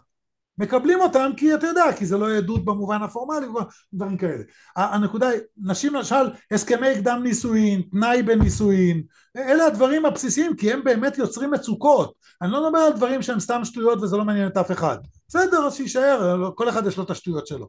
אבל יש דברים שהם יוצרים מצוקות ואין שום סיבה בעולם שזה יקרה. זה הדברים הראשונים שהייתי משנה. עכשיו, אתה מבין, כשאני חיתנתי זוג אה, אה, עם, עם תנאי, בסדר? ו- ו- ואז זה הגיע כמובן, הם, אני דרשתי מהם להירשם כי אני לא אוהב את הטרנד הזה היום שמתחתנים, אני מאוד אוהב שמתחתנים מחוץ לרבנות, אני לא אוהב שמתחתנים מחוץ לרבנות ולא נרשמים כי זה יוצר בעיה הלכתית, משפטית, חברתית, קשה מאוד ו- ו- ומשום מה, והרבנות היא זו שעושה את זה כמובן כי למרות שבסיסמה היא מנסה למנוע את זה. מה זה, זה להתחתן עם תנאי? זה אומר שאין, שאין מצב של הגינות, נכון? זאת אומרת שבן כן, אדם לא יכול... לפחות הרבה מאוד ממצבי ההגינות נפתרים, כן. עכשיו, מה שקורה במצב כזה, אין דעה בהלכה שקידושין בתנאי לא תקפים. אין, אין דעה כזאת. אין דעה שהתנאי בטל. אה, אלא מה? אומרים לך לא ראוי לעשות תנאי. בסדר, זה רוב הפוסקים חושבים שלא ראוי לעשות תנאי. עכשיו, זה, הזוג הזה שדרשתי מהם להירשם, הלכו דרך הרבנות שכמובן סירבה, ואז הלכו לבג"ץ. הרבנות הגישה כתב הגנה לבג"ץ, רצוף שקרים, פשוט שיקרו במצח נחושה. רבנים בשמות ידועים, פשוט שיקרו במצח נחושה, לא מדובר על, על, על מחלוקת, הוא חושב ככה, אני חושב אחרת, מחלוקות יש בהלכה, פשוט שיקרו. מבין? לטעון שהקידושים לא תקפים בגלל שיש תנאי זה שקר. אבל הם לא מהססים לשקר, ובמקומות אחרים הם יעשו את מה שאני עושה. כל עוד זה הם עושים כי הם המונופול. אבל הם גם לא יגידו את זה. אתה מבין? יש פה איזשהו, כל מה שאני, לדעתי כל מה שאני אומר בסופו של דבר זה קורה בהלכה. וקורה גם היום דרך אגב. אגב, כשהרב שרלו מדבר על מסורבות גט ואומר את המשפט יש דין ואין דיין, הוא מתכוון לטכניקות שאתה מדבר עליהן? אני לא יודע, צריך לשאול אותו. אני, אם הייתי אומר את המשפט הזה, הייתי מתכוון לזה. אוקיי, עכשיו, עכשיו, זה הדברים המשמעותיים, וב, ובעצם שוב, הדבר המשמעותי... הצלת חיי גוי בשבת, עוד פעם, כולם עושים את זה. אבל כולם עושים, אבל על אי בודד כאילו לא יעשו את זה. ואני אומר שגם על אי בודד יעשו את זה. אבל, אבל כמובן אף אחד עוד לא היה אי פעם על אי בודד יהודי וגוי לבד אז uh, אנחנו שמחים נורא שאפשר להמשיך עם ההצהרות של נאמנות להלכה כפי שהיא הייתה כשבפועל זה לא דורש מאיתנו כלום כולם עושים אה, בחלק גדול מהמקרים חוץ מהמקרים שהופכים לאיזה אבן בוחן כזאת שעליה יש מלחמת עולם ברוב המקרים האחרים בסופו של דבר אנשים עושים את מה שהגיוני בלי להגיד אם לקרוץ אני... כזה אז אני רוצה שנייה לחדד פה איזה משהו מהצד הרפורמי, כי אני חושב שאתה אומר משהו שהוא באמת כל כך לא אינטואיטיבי להרבה מאוד אנשים, אה, ואתה מביא את זה כמה פעמים בכתבים שלך, לצורך העניין לגבי מה חז"ל ידעו ומה חז"ל לא ידעו. בהקשרים הללו שבעצם אנחנו אומרים, רק שנייה, אתה הולך פה נגד חז"ל, חז"ל אמרו משהו מסוים, ואתה בעצם יותר חכם מחז"ל. הדוגמה שאתה הרבה מביא, זה הסוגיה של אין אדם פורע תוך הזמן. זאת אומרת, אם ההלוואה, אם נתתי לך הלוואה לשנה, רוב הסיכויים יש חזקה שלא תפרע לפני השנה.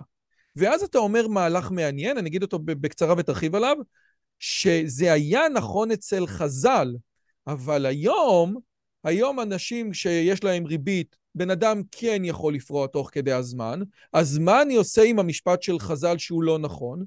אני אומר שכאשר יש חזקה, אני יכול להוציא ממון בלי שבועה. אז אם אתה יכול בבקשה לחדד את הנושא הזה, איפה חז"ל אומרים אמירות שהן על בני האדם, ואיפה הם אומרים אמירות שהן מתה, ואיפה אני מקשיב ואיפה לא. כי אולי, למה אני אמור להקשיב לחזקה אין אדם פורע תוך הזמן ולהגיד, טוב, פה הם לא צדקו, אבל כן, האמירה שאם יש חזקה אז פורעים בלי שבועה, זאת אמירה נצחית. טוב, אני אסביר רגע. אה, זה באמת תורה שלמה, אני אנסה לעשות את זה בקצרה. קודם כל, לא נכון שהם לא צדקו. הדוגמה שאתה הבאת היא דווקא דוגמה הפוכה. היא דוגמה שאומרת המציאות השתנתה. לא שהם לא צדקו, הם צדקו לזמנם, המציאות השתנתה, וזה לגמרי הגיוני, גם בבתי דין יפסקו ככה לדעתי, שאם המציאות השתנתה, ברור שאף אחד לא יגיד שיש חזקה שאדם לא פורע תוך זמנו. המציאות היא שונה, הרי זו טענה עובדתית. אין שום קדושה בטענה הזאת. אני רק שואל, אם זה כך לגבי חזקה אין אדם פורע תוך זמנו, למה זה לא כך לגבי חזקה של תו למיטב תענדו? ששם משום הבתי דין מאוד נרתעים מלהגיד שנשים היום לא מוכנות לשלם כל מחיר בשביל להיות בזוגיות. לא, יש דברים שנשים לא רוצות, זאת עובדה פשוטה. ואת זה שמה לא. עכשיו אני אומר, אין לזה שום הסבר כמובן, חוץ מההסבר הסוציולוגי, כי זה נוצר, זה הופך להיות איזושהי נקודה שלגבי יש עימות אידיאולוגי. בין המחדשים, הרפורמים, ה... לא משנה, הדתיים המודרניים, לבין השמרנות, אז זה הופך להיות איזו אידיאולוגיה. אבל זה, זה, זה טמטום, כי הרי זה בדיוק אותו דבר כמו חזקה ילדה פורע תוך זמנו, אין שום הבדל. ושתי הדוגמאות האלה אגב הן לא דוגמאות לזה שחז"ל לא ידעו, הן דוגמאות למצב שהמציאות השתנתה, הם דיברו על מציאות שהם ידעו אותה, שלהם, בזמנם שלהם, המציאות היום שונה. כשאני מדבר על מצבים שח... שדברים שחז"ל לא ידעו, זה למשל כמו הריגת קינה בשבת, כן, אה, שהם חשבו שקינה לא פרה ורבה, לא משנה, ולכן הם החליטו שמותר להרוג אותה. יש לנו היום ידע אחר, אין שום סיבה בעולם להניח שחז"ל ידעו יותר טוב מאיתנו, הם ידעו פחות מאיתנו. יש לא מעט שגיאות של חז"ל בתלמוד, בנושאים מדעיים ואחרים, ומי שמכחיש את זה הוא מכחיש את העובדות, מכחיש עובדות. ולכן אין שום סיבה, אני גם לא מזלזל בחז"ל בגלל זה, הם היו אנשים צדיקים וחכמים לזמנם, והם ידעו את מה שידעו בזמנם, זה הכל, לא יותר ולא פחות. אתה לא חושב שזה כמו שהרמב"ם אומר, שהדברים שהם אומרים שם זה משלים, או שיש דברים שאתה אומר, עזוב, זה טעות. אני אגיד שזה משלים באותם דברים שבהם גם בזמנם כבר היה הידע הזה. אז אם הם אומרים משהו שהוא סותר את הידע שהם עצמם יודעים, אז כנראה זה משל. אבל אם הם אומרים משהו שהוא נגד תורת הקוונטים, אז אני לא צריך להגיד שזה משל, הם פשוט לא ידעו את תורת הקוונטים. הרמב"ם כשהוא אומר את הדברים האלה או רבי אברהם בן הרמב"ם כשהוא אומר את הדברים האלה הוא מתכוון לדברים שהיו ידועים גם בזמנם שהם אומרים שטויות במונחי זמנם אז הוא אומר אל תהיה טמבל הם לא אמרו שטויות הם כנראה זה היה איזשהו סוג של משל להביא רעיון כזה או אחר. אבל כשהם אמרו משהו שבזמנם כך באמת חשבו וזה היה מיטב הידע דאז והיום חושבים אחרת אז למה אני צריך להצמד למה שהם אמרו? טוב, בוא נעבור לשאלה שלפי דעתי כן יש בה משהו שמחלקת את הציבור הדתי עם הציבור החרדי, ומעניין אותי לשמוע את הקטע שלך לגבי הסיפור הזה, בדיוק כי אתה מדבר על, הס... על הסוגיה הזאת בחלק השלישי של הספר שלך, או השני, אני חושב שהשלישי, סוגיה של גדול הדור, כן? סוגיה של מה נותן לנו, מה יגדל לנו גדולי תורה, כן?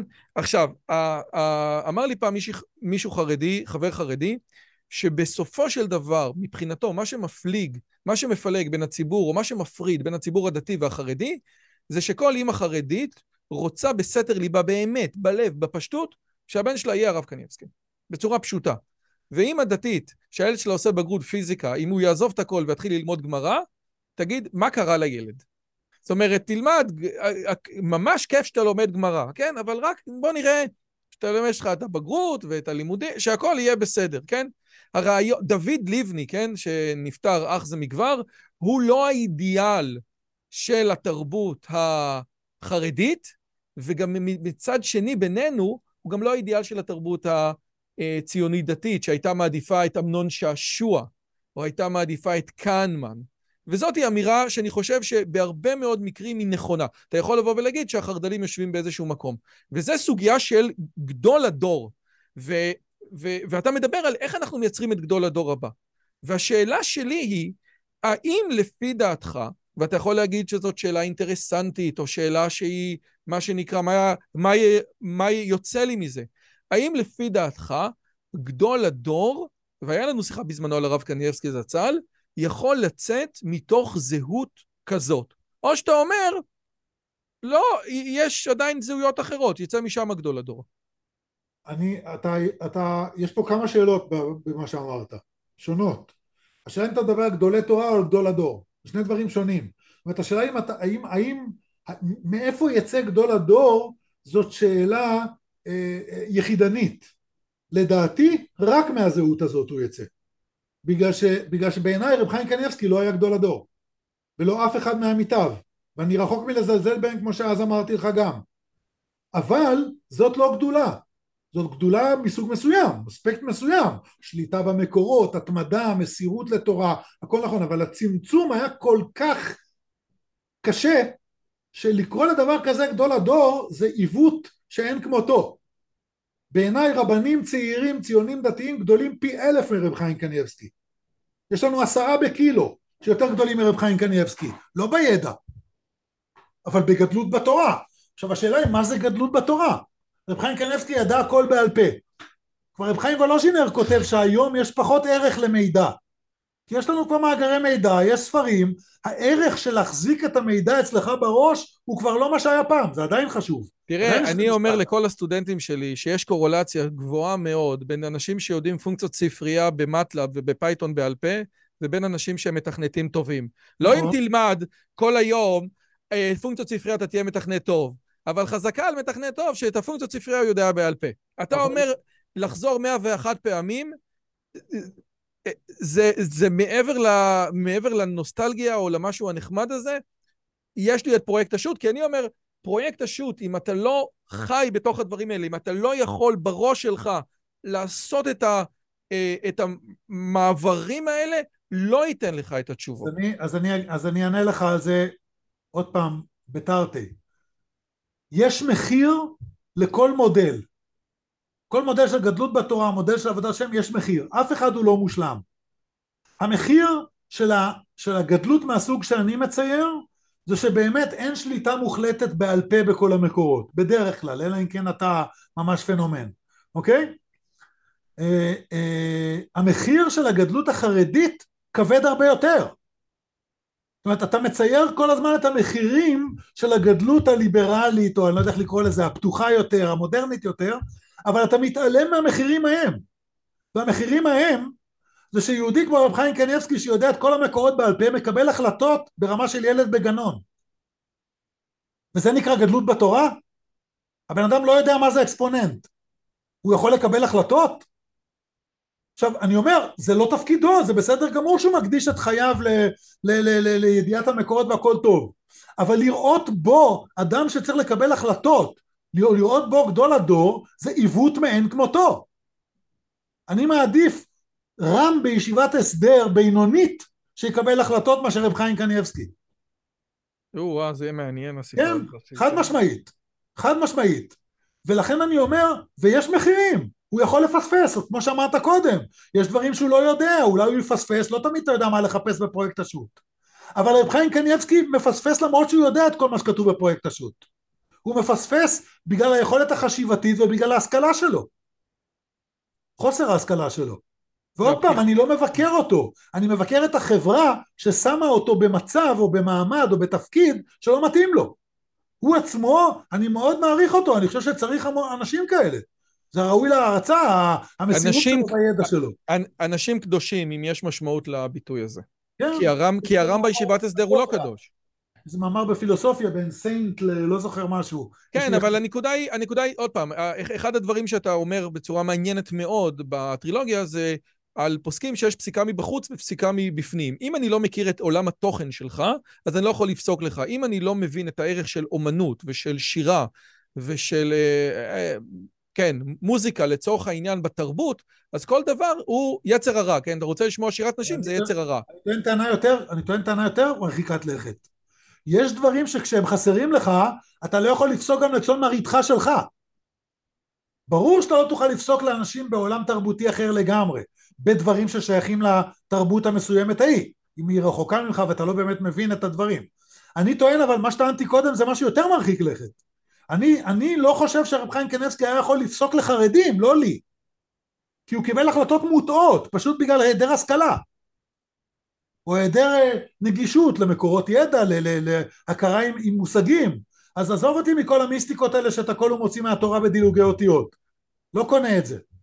ואני חושב שרוב החרדים גם לא קונים את זה דרך אגב, בעומק ליבם, למרות שהם לא, הרבה פעמים ליבה לפומה לא גליה, לא מעיזים להגיד את זה.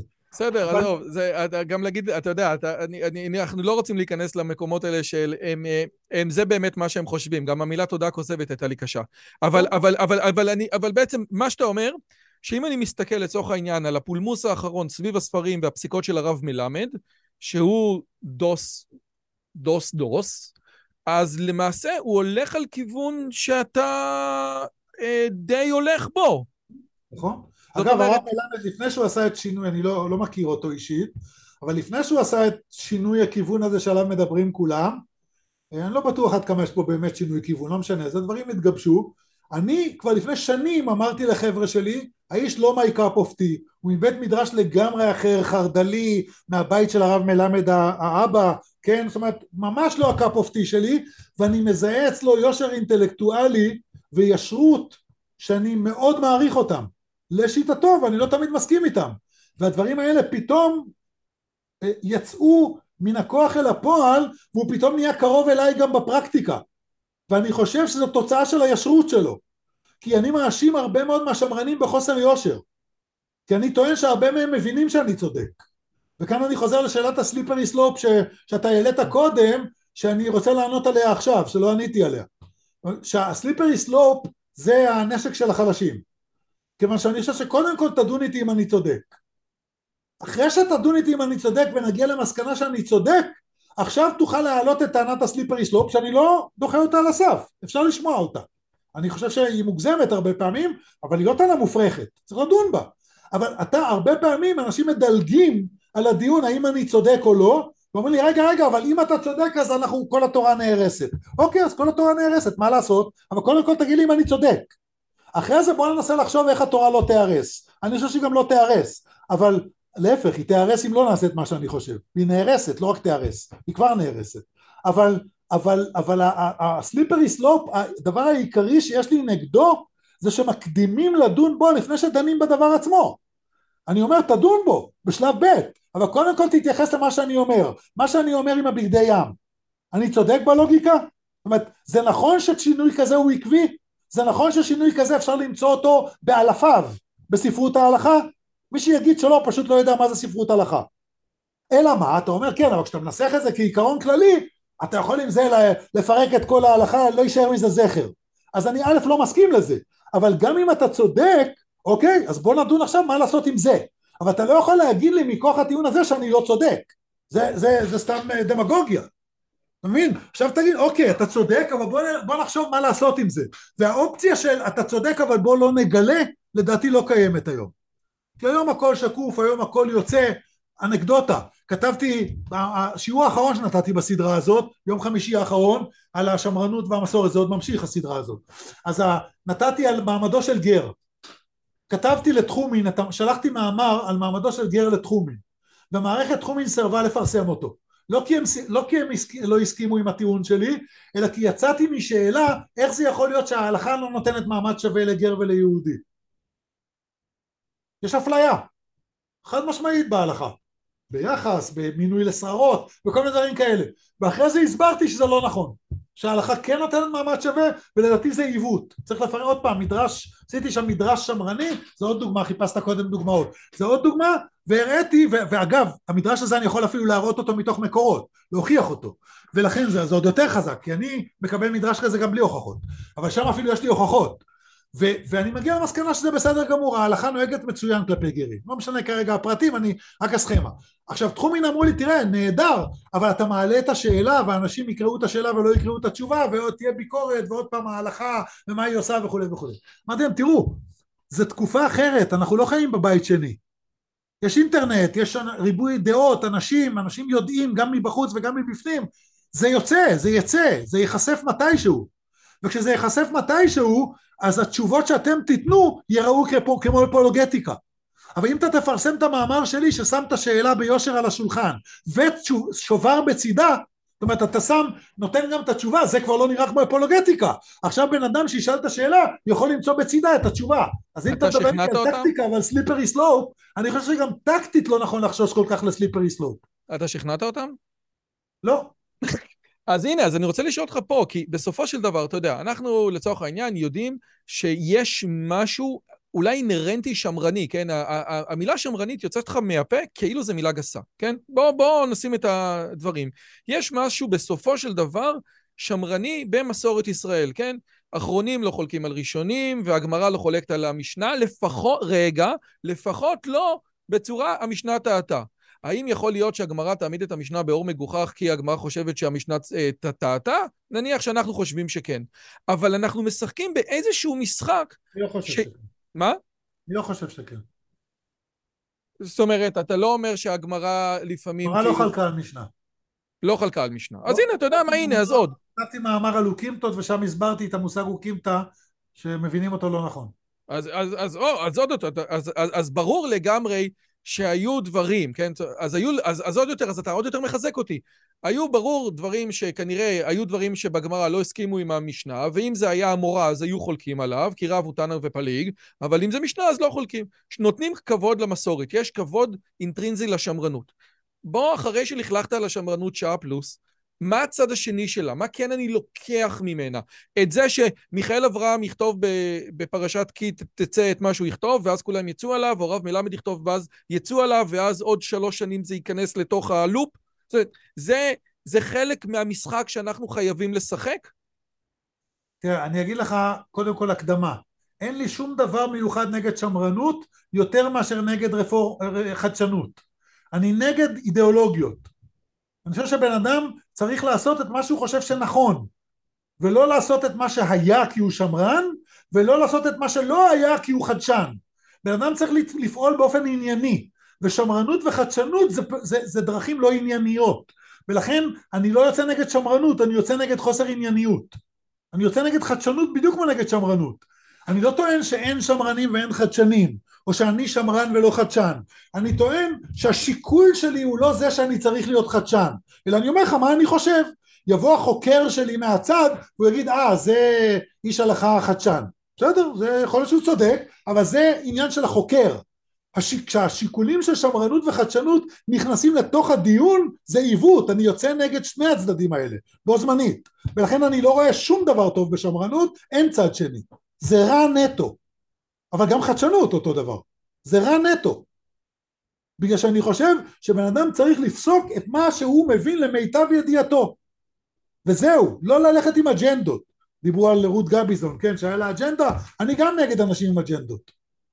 נגד אנשים, כשהאג'נדה משחקת אצלם תפקיד בשיקולים שהם אומרים. אג'נדה יכולה להוביל אותך לחפש משהו, לחפש שיקולים, אבל שיקול עצמו לא יכול להיות שיקול טוב, אני שמרן או אני חדשן. השיקול עצמו צריך להיות שיקול הלכתי שמחזיק מים. ולכן אני, אני יוצא נגד זה, אני לא רואה בזה שום צד חיובי, זה שלילי נטו. כיוון שבעיניי כל הטיעונים השמרניים הם טיעונים לא ענייניים. בהגדרה, מעצם היותם טיעונים שמרניים. אם מישהו אומר צריך לעשות את מה שהיה כי אני חושב שזה נכון גם היום, זאת לא שמרנות. זה שמרנות במקרה. זאת אומרת, הוא חושב שכך נכון היום, במקרה זה יוצא את מה שהיה נכון גם אתמול. זה לא נקרא שמרנות. אין שום קשר למה שהיה אתמול. זה בדיוק העניין. הנקודה היא שלכאורה אתה נותן, אתה יודע, אני עשיתי את הדוקטורט שלי במסננים בזיאנים, כן? אז השאלה, מה קרה אתמול, היא שאלה שמאוד מאוד מעסיקה אותי כל הזמן. זאת אומרת, יש קשר למה שקרה אתמול. איפה, איפה, ה-added value של מה שהיה אתמול? אני יכול להבין את מה שהיה אתמול, כמו להבין את הריאליה התלמודית. חוקרים עוסקים הרבה, חוקרים אקדמיים. אני, זה לא מעניין אותי כל הסיפור הזה. הריאליה התלמודית זה משהו שבאמצעותו אתה יכול אבל להבין את צורת החשיבה של הגמרא. ואז ליישם את זה לפה. ודווקא העיסוק הזה יכול להסביר לך איך ליישם את זה היום אחרת ממה שהיה שם. אם אתה מבין את מה שקרה שם כמו שצריך. אז אני יכול להתעניין למה, במה שהיה אתמול. אבל לא בגלל שמה שהיה אתמול צריך גם להיות היום. אלא בגלל שמתוך מה שהיה אתמול אני אבין יותר טוב את מה שחשבו רבותינו ואני איישם את זה נכון להיום. אבל לפני כמה, אתה יודע, בהתחלה של השיחה אמרת לי שהסיבה שגם אצלך שינויים מחשבתיים קורים יותר מהר משינויים מעשיים. כן, אתה, אצלך בחיים הפרטיים זה קורה, כן? זאת אומרת, זה לא ברור. אני לא אכפת לי מה היה, וזה לא שמרנית, ולא זה. למה אתה לא עושה דברים שאתה מאמין בהם? לוקח זמן. לא, בגלל שאם אני באמת, מה שאני באמת בטוח לגביו אני אעשה. כל עוד הוא לא ציבורי, ציבורי צריך קונצנזוס, אבל במישור האישי. אבל יש, דבר, יש לי שיקולים לפה ולשם. עכשיו השיקולים שלי מתאים אותי לכיוון הזה לכיוון הזה אז אני לא מיד אומר אוקיי זה השיקול שלי אז זה מה שאני עושה יש איזושהי זהירות או אחריות מסוימת שקיימת גם אצל מי שהולך אחרי מה שהוא חושב. לא על כל דבר יש לי עמדה ברורה וחד משמעית או מסקנה ברורה וחד משמעית. הרי אולי אני אביא את זה אחרת. אתה יודע שהיפנים ראו שהם לא חזקים כמו האמריקאים במאה ה-19 אז הם אמרו טוב זו סיבה שאנחנו לא אוכלים בשר אוכלים רק דגים. האמריקאים אוכלים בשר אז הקיסר אמר הודיע מעכשיו כולם אוכלים בשר. מה שהיה אסור בדת שלהם כן? שנים. עכשיו הקיסר אמר, מעכשיו משנים. פה יום אחד כולם שינו, יפנים. זה לא קורה אצל, אצל היהודים, אוקיי? לא קורה, לא משנה מה, לא יקרה. כן, אצל היהודים זה לא עובד. השאלה היא, נכון. מה, מה אתה מצפה מהמאמר הזה? כי אני אגיד לך מה, לא. אחד הדברים הכי מתסכלים מתוך הטרילוגיה הזאת, שאני קראתי אותה באמת, כריכה לכריכה, והיא מדהימה, זה שאני לא ראיתי, ואני מקווה מאוד שאני טועה, דיון ציבורי על המגמה שהצגת. הבאת פה, איך אומרים? אמרת, שמת משהו על השולחן, וחוץ מהמשוכנעים כבר אולי, לא ראיתי שאנשים מתייחסים לזה. אז אני, אז אני חושב, אני רואה את זה אחרת, גם מהתגובות שאני מקבל בעקיפין או במישרין, הרבה מאוד מהאנשים, הדבר הזה מאוד מאוד עזר להם להתגבש. כשאתה מדבר על לשכנע את המשוכנעים, אני תמיד חושב שצריך לשכנע רק את המשוכנעים. הבעיה היא שהרבה פעמים המשוכנעים לא יודעים שהם משוכנעים. אתה לא אוהב תודעה כוזבת, גם אני לא. אבל עובדה, זאת עובדה. יש דברים כאלה. והרבה מאוד אנשים חושבים כמוני, ואו חוששים, או לא מודעים לזה שהם חושבים כמוני, כי חינכו אותם שזה לא לגיטימי, זה רפורמי, או מה שלא יהיה. ואני מנסה להראות להם שזה כן לגיטימי, וזו דרך אפשרית, והיא גם הנכונה, לא רק שהיא לגיטימית. ואז הרבה מאוד אנשים מוצאים את זה בתוך עצמם. אז אתה קורא לדבר כזה לשכנע משוכנעים? יכול להיות, אבל, אבל זה דבר בהחלט בעל ערך. ואני חושב שהרבה מאוד מהאנשים שקראו את ה... אתה יודע, היה פעם אנקדוטה שהראו לי בפייסבוק, מישהו אמר, מיכאל אברהם השאיר לי את הכיפה על הראש. ומישהו אחר אמר, מישהו, מיכאל אברהם השאיר לי את הראש מתחת לכיפה. ויש גם כאלה אגב שאומרים מיכאל אברהם עזר לי להוריד את הכיפה מהראש, גם כאלה יש, אבל אני התכוונתי לשני הראשונים בהקשר הזה, זאת אומרת יש הרבה מאוד אנשים שימשיכו את זה, הם יעשו את מה שרגילים לעשות, אבל אין להם ראש מתחת לכיפה, ובסופו של דבר הם מגלים שזאת ה, הדרך שהם בעצמם באמת מאמינים בה, לדעתי אגב זה רוב הציבור, אם הוא לא ילך שבי אחרי התעמולה השמרנית המקובלת והחדשנית, עוד פעם, רפורמים ושמרנים ביניהם אותו דבר כי הם שניהם לא ענייניים. השמרנים והחדשנים הם אותו דבר. לכן אצלי אנשים הרבה פעמים לא יודעים לקרוא אותי. כי יש סוגיות שבהן אני סופר שמרן, ליטבק, מה שקראת קודם, שצוחק על כל הטרנדים הרגשיים, חסידיים, מחשבתיים, כל הבולשיט הזה, ו- ומצד שני, אה, אה, אה, אה, מין כזה חדשן כזה רפורמי, ואני טוען זה בדיוק הנקודה. אנשים מנסים להכניס אותי לתוך תווית האם אתה רפורמי או האם אתה שמרן. אני מתנגד גם לרפורמים וגם לשמרנים. אגב, אני חייב להגיד בהקשר שלך, שאתה באמת מצליח לארגז את כולם וזה נפלא, אבל קווי ההיגיון שלך ברורים, וגם אתה מנסח אותם בתוך הטרילוגיה. אם זה ככה, זה ככה, אם זה ככה, זה ככה, ואני רץ עם הקווים האלה. במילים אחרות, אתה די צפוי. זאת אומרת, נכון. מה שאחרי הגמרא, מה שנכתב בתוך הגמרא אנחנו עושים, אלא אם כן זה ככה... אתה ניסית לבוא ולהגיד, אני לא הולך לפי מה שבא לי ולפי מה שנוח לי, אלא אלה הקווים, והקווים האלה מייצרים לי תיאולוגיה רזה. זאת אומרת... המטרה העיקרית שלי, גם בטרילוגיה שהיא באה אחר כך, ובאתר, עוד יותר באתר, זה בדיוק זה. זאת אומרת, לנסות ולייצר א', משנה סדורה, עקבית, שמי שמכיר אותה בהחלט יכול גם לצפות מה אני אומר. למרות שמי שלא מכיר אותי זה נשמע לו כמו בליל של סתירות. וב' אני מנסה לחנך את האנשים לחשוב עניינית, לא מהבטן. אם משהו נראה לך רפורמי זה עוד לא אומר שהוא רפורמי, תחשוב עליו. אם משהו נראה לך שמרני זה עוד לא אומר שהוא שמרני, תחשוב עליו. אתה תגלה שלפעמים אתה רפורמי ולפעמים אתה שמרני, כי אתה לא זה ולא זה, אתה ענייני. ומי שענייני, לפעמים הוא כזה ולפעמים הוא כזה. וברגע שאתה ענייני, אז יש לך גם קו לוגי, קו מחשבתי עקבי ושיטתי, מסגרת מסודרת שבתוכה אתה חושב, ואז ממילא אתה גם נהיה צפוי. אז זה לא שאני מנסה להיות לא צפוי, הפוך, אני מנסה להיות צפוי. אגב, אתה צריך, לשאול את ה, אתה צריך לשאול את התלמידים שלך, מי שקרא את הספר, הנה זאת סוגיה, נראה אם קראתם, מה אני הולך להגיד עליה, אתה נכון, מבין? נכון. עכשיו, אני רוצה לשאול, אתה, בסוף של המניפסט אתה מביא שאלות ותשובות, ואחת השאלות היא שאלה מעניינת. אמרת שאתה לא פוליטי, ובכן מאיפה המימון? המימון מאנשים פרטיים, ידידים שמאמינים בחשיבות הדיון הזה. אז בסופו של דבר, להיות בכל בתי הכנסת, ליד הקרוזים לחו"ל וליד ישראל פרנס, זה דבר לא פשוט. ו- ו- ובסופו של דבר, אתה אומר לפחות בכותרת, כן? בכותרת אתה אומר, לא פוליטי, כן? הכותרת שלך מההתחלה היא לא פוליטי. לא, זהות כן שלישית... פוליטי, לא, כן פוליטי, לא מפלגתי. כן, סליחה, לא מפלגתי. כתבתי פוליטי. רגע, כן שנייה, אני, אני רואה את זה הפוך, כן? לא מפלגתי, כן? זאת אומרת, אני לא הולך להצביע למישהו אחד, ו- ואם אני מסתכל, כן? אם אני מסתכל על המשפט האחרון במניפסט, זה הולך ככה. החוברת הקטנה הזאת לא יכולה להניח את התשתית של בדיוק לבנות מה זה דתי או אה, מודרני, יש בה קריאת כיוון ראשונית למחשבה מחודשת ולכינוס הכוחות החברתיים והרבניים שמזדהים עם הזהות שחולצה מערפל והונחה כאן על השולחן. אלו שדוגלים בה יכולים לבוא מהציונות הדתית עם ובלי מקף, ואפילו מגורמים שאינם מגדירים את עצמם כציונים. הגיעה העת להיחלץ מכתונת המשוגעים השמרנית שנכפית עלינו שוב ושוב. בסופו של דבר אני מאמין שניתן להוסיף אנטי מחיקון ולצבוע את העולם בירוק, זה מתחבר למה שאמרת בהתחלה, במקום שחור ולבן אנכרוניסטי. מה אתה מצפה או מייחל לא, אני לא רוצה להגיד מתפלל, כן? כי זה סתם מילה ריקה. מה אתה מצפה בפנטזיה הכי טובה שלך שיקרה מהמניפסט הזה? תראה, מה שיקרה מהמניפסט הזה לא יהיה מדיד, זה ברור.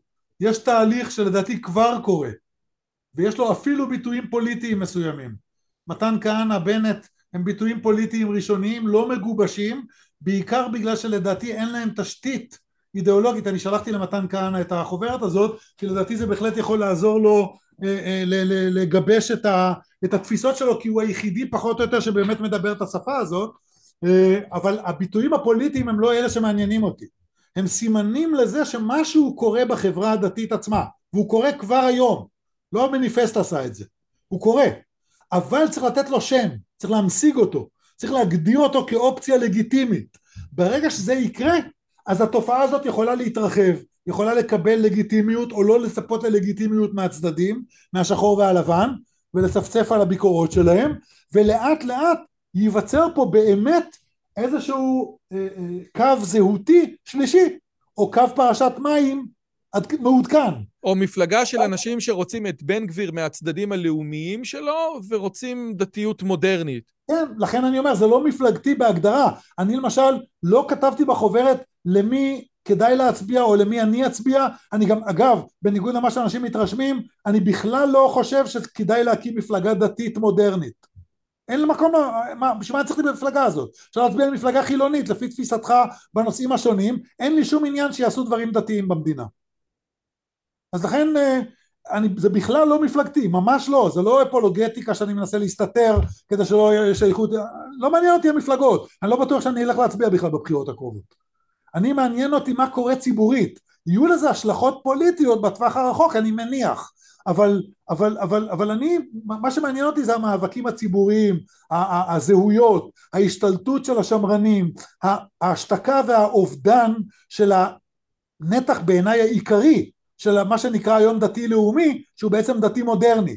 אין לו שום ביטוי היום. כל המנהיגות שלו היא מנהיגות חרדית, שמרנית. המנהיגות הפוליטית והמנהיגות הרבנית. הכל. אין שום הבדל בין סמוטריץ' לגפני. הציונות נכון, הדתית... נכון, אבל הקהל שלך, אבל היית מסכים עם זה שלמרות שבעצם אתה אומר זה נמצא בין, זה לא חרדי או דתי לאומי, אלא זה שמרן מול מודרני, רוב הקהל ורוב מי שקונה נניח את ה... רוב מי שעוקב אחריך וקונה את הדברים, יושב על הקו של ה... אתה יותר כותב את זה לסרוגים. יכול להיות? גם התמונה יותר מורכבת. א', החוברת כתובה לסרוגים, אבל הסיבה לזה מאוד פרוזאית. אין לי דרך להגיע לחרדים, איפה מחלקים חוברות אצל חרדים, איפה יש אינטרנט ופייסבוק אצל חרדים, אין לי דרכים... אתה לא להגיע... לא מפרסם את זה ביתד נאמן, אתה מפרסם במקור לא ראשון. הם לא יפרסמו את זה, הייתי מת לפרסם את זה שם. בעיניי שאלו אותי את זה באתר. אני חושב שהחוברת הזאת מיועדת לחרדים אולי יותר מאשר לדתיים לאומיים. כי שם הדברים קורים יותר במסתרים ודורשים יותר גיבוש. אצל הדתיים לאומיים זה כבר מתחיל לעלות על השולחן לאט לאט גם בלעדיי, אני לא המצאתי פה את הגלגל. אני חושב שהחוברת הזאת מופנית לכלל הציבור הדתי, היא כתובה בשפה של בנט וזה ו- ו- ומתן ו- וה- וה- והציבור של הציוני דתי כי אליו אני פונה, אליו תגיע החוברת. אבל אם אתה שואל אותי מי נחשף לרעיונות שלי ועל מי זה משפיע, ממש לא נכון שזה בעיקר לציונות דתית. לא נכון. לדעתי אצל חרדים לא פחות ואולי יותר. רק התהליכים האלה לא מתגבשים ולא מקבלים אה, אה, פומביות, זאת אומרת הם לא, הם לא, הם לא, לא אה, נישאים בחלל האוויר. זה קורה על ידי המון בודדים או קבוצות כאלה שבקבוצות אינטרנט ומתחת לשולחן ובפגישות איתי בבית. יש המון המון המון אנשים שהם מסווגים סוציולוגית כחרדים והם עצמם לא מעוניינים לעזוב את החרדיות. זה לא אנשים שכמו אתה יודע כמו ה, איך קוראים לזה האנוסים. זה לא, לא מדבר על אנוסים אנשים שמעוניינים להישאר חרדים יש גם כאלה ו, והם עדיין מזדהים לגמרי עם הרעיונות שלי והרבה פעמים אגב יותר קל לי עם חרדים מאשר עם ציונים דתיים, הרבה יותר קל לי. יכול להיות, שח... יכול להיות, הבעיה שהחרדים... בסופו של דבר באמת חושבים כמוני. כן, יכול להיות שהחרדים... החרדים הדתיים הם אידיאולוגיים. יכול להיות שהחרדים שאתה מכיר הם החרדים מהצור כאן חושבים, ואז אתה רואה... אני לא מדבר על... אני לא עשיתי סקר בחתר, אבל יש הרבה מאוד כאלה. לא, נכון, רק העניין, כן, רק שבן אדם שכל החרדים שהוא מכיר זה דגים ומימוני... לא אמרתי שכל החרדים הם כאלה, זה טעות סטטיסטית ברורה. אני מדבר, אתה, כן, זה מה שאני, כן. מה שאני מכיר זה לא מדגם מייצג בהכרח, אבל... אה, הוא בהכרח לא מדגם מייצג. כן, אבל, אבל, אבל כיוון שאני מכיר אישית, או בקשר עם הרבה מאוד אנשים, אז גם בלי שזה מדגם מייצג, גם כמדגם לא מייצג, זה אומר שיש פה איזושהי תופעה שהיא כבר לא זניחה לחלוטין. מה היקפה אני לא יודע. והיא ממש לא זניחה, ואני אומר עוד פעם, הרעיונות האלה לדעתי הרבה יותר נקלטים אצל חרדים מאשר אצל ציונים דתיים. הייתי מת לצרף את החוברת הזאת, לכתוב אותה אחרת קצת, ולצרף אותה ליתד נאמן ולהמודיע. אין שום סיכוי שהם יעשו את זה. כן, כי מעניין גם השאלה מהי המניפיסטציה אצל החרדים לרעיונות האלה, כי כמו שיגידו לא מעט חוקרי חרדים, אם אנשים יישמו את הרעיונות האלה בפועל, הזיהוי הסוציולוגי של חרדים מתמסמס. עכשיו אתה אומר, מה אכפת לי? אבל אתה יודע, זו אמירה...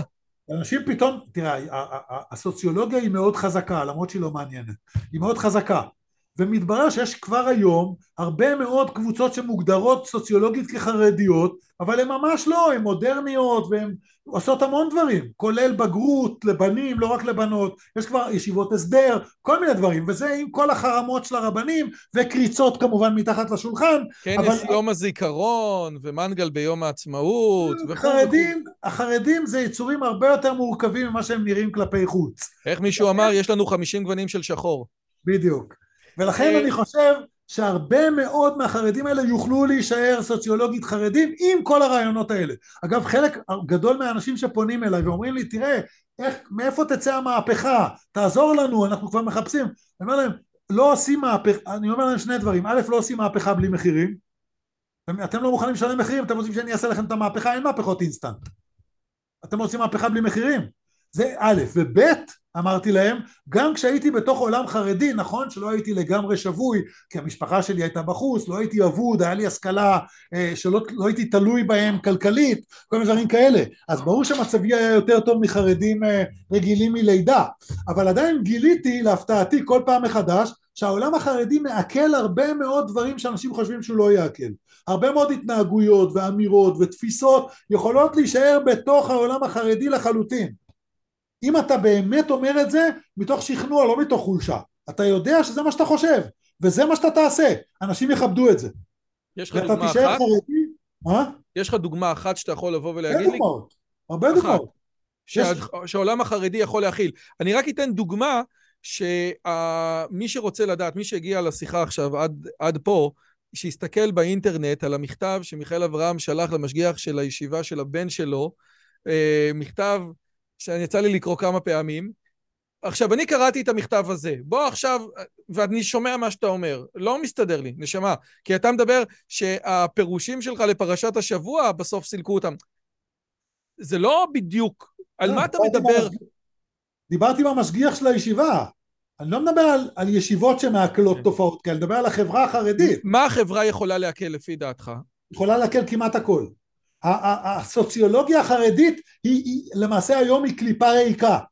כמעט כל דבר כל עוד הוא יכריז על עצמו שהוא חרדי אולי ילך עם הלבוש הרלוונטי או משהו כזה פחות או יותר יכול עדיין להימצא בתוך החברה החרדית. יהיו כמובן כאלה שיצאו נגדו הכל בסדר זאת חברה מגוונת הוא יישאר שם. יש קבוצות שונות ומשונות בתוך העולם החרדי. חלקן גלויות חלקן גלויות פחות אבל יש אתה יודע אצלנו בירוחם בקהילה החרדית היה אסור לנשים לנהוג אישה שנהגה קיבלה מכתב מהרב. אסור לנהוג, זה לא צנוע. אשתי נהגה, אף פעם לא קיבלנו מכתב מהרב. כי הוא ידע שזה לא יעזור לו. אבל אף אחד לא זרק אותנו מהקהילה בגלל זה. אני לא לבשתי חליפה, לא הלכתי עם מגבעת, לא, גם כשעליתי לתורה בישיבה בבני ברק. אז אנשים כל הזמן אה, העירו לי, חלק בבדיחה וחלק לא בבדיחה, אבל אה, בסדר, הייתי חלק מה, מהחברה שמה. השתמשנו במחשב, אה, הספרים בבית היו ספרים של כל הספרים הקלאסיקות. ובסדר אז uh, לא תמיד uh, שמו את זה בריש גלי הילדים קצת התביישו אבל אנשים ידעו בסופו של דבר שזה בית אחר ועדיין הכירו לקחתי את הילדים שלי מהחיידר ביום העצמאות לישיבת ההסדר להגיד הלל יחד איתי וביום הזיכרון לטקס יום הזיכרון בבית הקברות על חשבון יום לימודים בחיידר. יום העצמאות זה יום הלימודים הכי קדוש שיש כן. בחיידר כי אסור לקחת חופש כן? אז אני הלכתי למנהל, אמרתי לו, שלחתי את הילדים בבוקר, הלכתי למנהל, אמרתי לו, אני אוסף את הילדים לתפילה בישיבת ההסדר. הם רעדו מפחד הילדים שלי, הם היו בטוחים שיזרקו אותם מהחיידר. ואמרתי לה, אמרתי למנהל, תשמע, אם אתה רוצה, תזרוק אותם. זה מה שאני חושב, וזה מה שאני הולך לעשות. אם אתה חושב לזרוק אותם, תזרוק אותם. הוא לא עשה את זה. כשרואים מישהו שיש לו תפיסה, שהוא מוכן לעמוד מאחוריה, והיא מנומקת, זה לא סתם איזה... ולשלם מחירים. בדיוק. ולפעמים משלמים מחירים, אבל אתה עדיין, בסוף בסוף אתה תמצא איזושהי בועה שתעכל אותך, גם בתוך העולם החרדי, מי שמשום מה מתעקש להישאר שם. אני חייב נכון להגיד, שבא... אז קודם כל, קודם כל תודה רבה על הזמן שלך, ממש. הדבר השני שאני חייב להגיד לזכותך, זה שהכמות החומר שאתה מפיק לרשת בחינם היא פשוט מדהימה. אבל אני מדבר על שני דברים. א', על הבלוג, שמדי שבוע יוצא משם מאמר לא טריוויאלי, לא טריוויאלי לחלוטין. בדיוק היה לי שיחה עם איזה פרופסור ל deep learning, ודיברנו על אתר של אוקאם, אמרתי לו, אתה יודע, זו סוגיה פילוסופית לא פשוטה. אבל באמת, מסטטיסטיקה והטיעון של פסקל וכל כך הרבה דברים בצורה מדהימה בחינם, זה בבלוג של מיכאל אה, אברהם, קישור פה. והדבר השני זה גם בסדרות ביוטיוב, שכמובן אם אתם, אה, אם אתם בעלי נפש אז תשלמו עליהם, אבל אם לא, הכל קיים בחינם. הסדרה, הסדרה של המודרנה, הסדרה של יסודות האמונה, הסדרת האלה קיימות בחינם, וזה באמת מאוד מאוד מאוד מאוד מאוד מרשים. אז בהקשר הזה באמת אין לי מה להגיד חוץ מאלף שאפו גדול, ודבר שני, אם אתם לא מכירים עדיין את הסדרות האלה, או את החומרים האחרים, אתם מוזמנים בכיף להסתכל. זה חומר אדיר, יש כבר, אנחנו בטור ה-500. הכל נמצא באתר, גם השיעורים נמצאים באתר. אז, אז, אז על זה באמת אין לי מה להגיד חוץ מתודה רבה, ואני מקווה שבשנת תשפ"ג אנחנו נוכל לדבר גם על החלק הראשון, על המצוי הראשון. מיכאל אברהם, תודה רבה רבה על הזמן שלך היום. שמחה, להתראות. אם הגעתם עד לכאן, מגיע לכם כל הכבוד. אז תנו לי להגיד לכם שלושה דברים קצרים. הדבר הראשון, אם שמעתם משהו בשיחה שמעניין אתכם, שאתם רוצים לקחת הלאה, פשוט ספרו אותו לאנשים אחרים. משהו מעניין שאני אמרתי, משהו מעניין שהאורח שלי אמר, איזשהו רעיון שאתם רוצים לקחת איתכם לחיים, פשוט ספרו אותו לחבר או לחברה. זאת הדרך הטובה ביותר לזכור את הרעיונות מתוך השיחות האלה. הדבר השני, אם אתם רוצים לקחת חלק בקהילה שלנו ולפגוש ולדבר עם אנשים כמוכם, אתם מוזמנים לערוץ הטלגרם שלנו, שווה לכם מאוד. פשוט תראו עוד אנשים שמתעניינים מדברים מגניבים בדיוק כמוכם. והדבר האחרון, אם אתם יכולים, דרגו את הערוץ שלנו באפליקציית הפודקאסטים שלכם, זה יכול להיות בספוטיפיי, באפל פודקאסט או בגוגל פודקאסט, זה תהליך קצר של שתי שניות, הוא מאוד מאוד יעזור לנו להפיץ את הבשורה הלאה. שיהיה לכם כיף גדול וכיף בשיחה הבאה.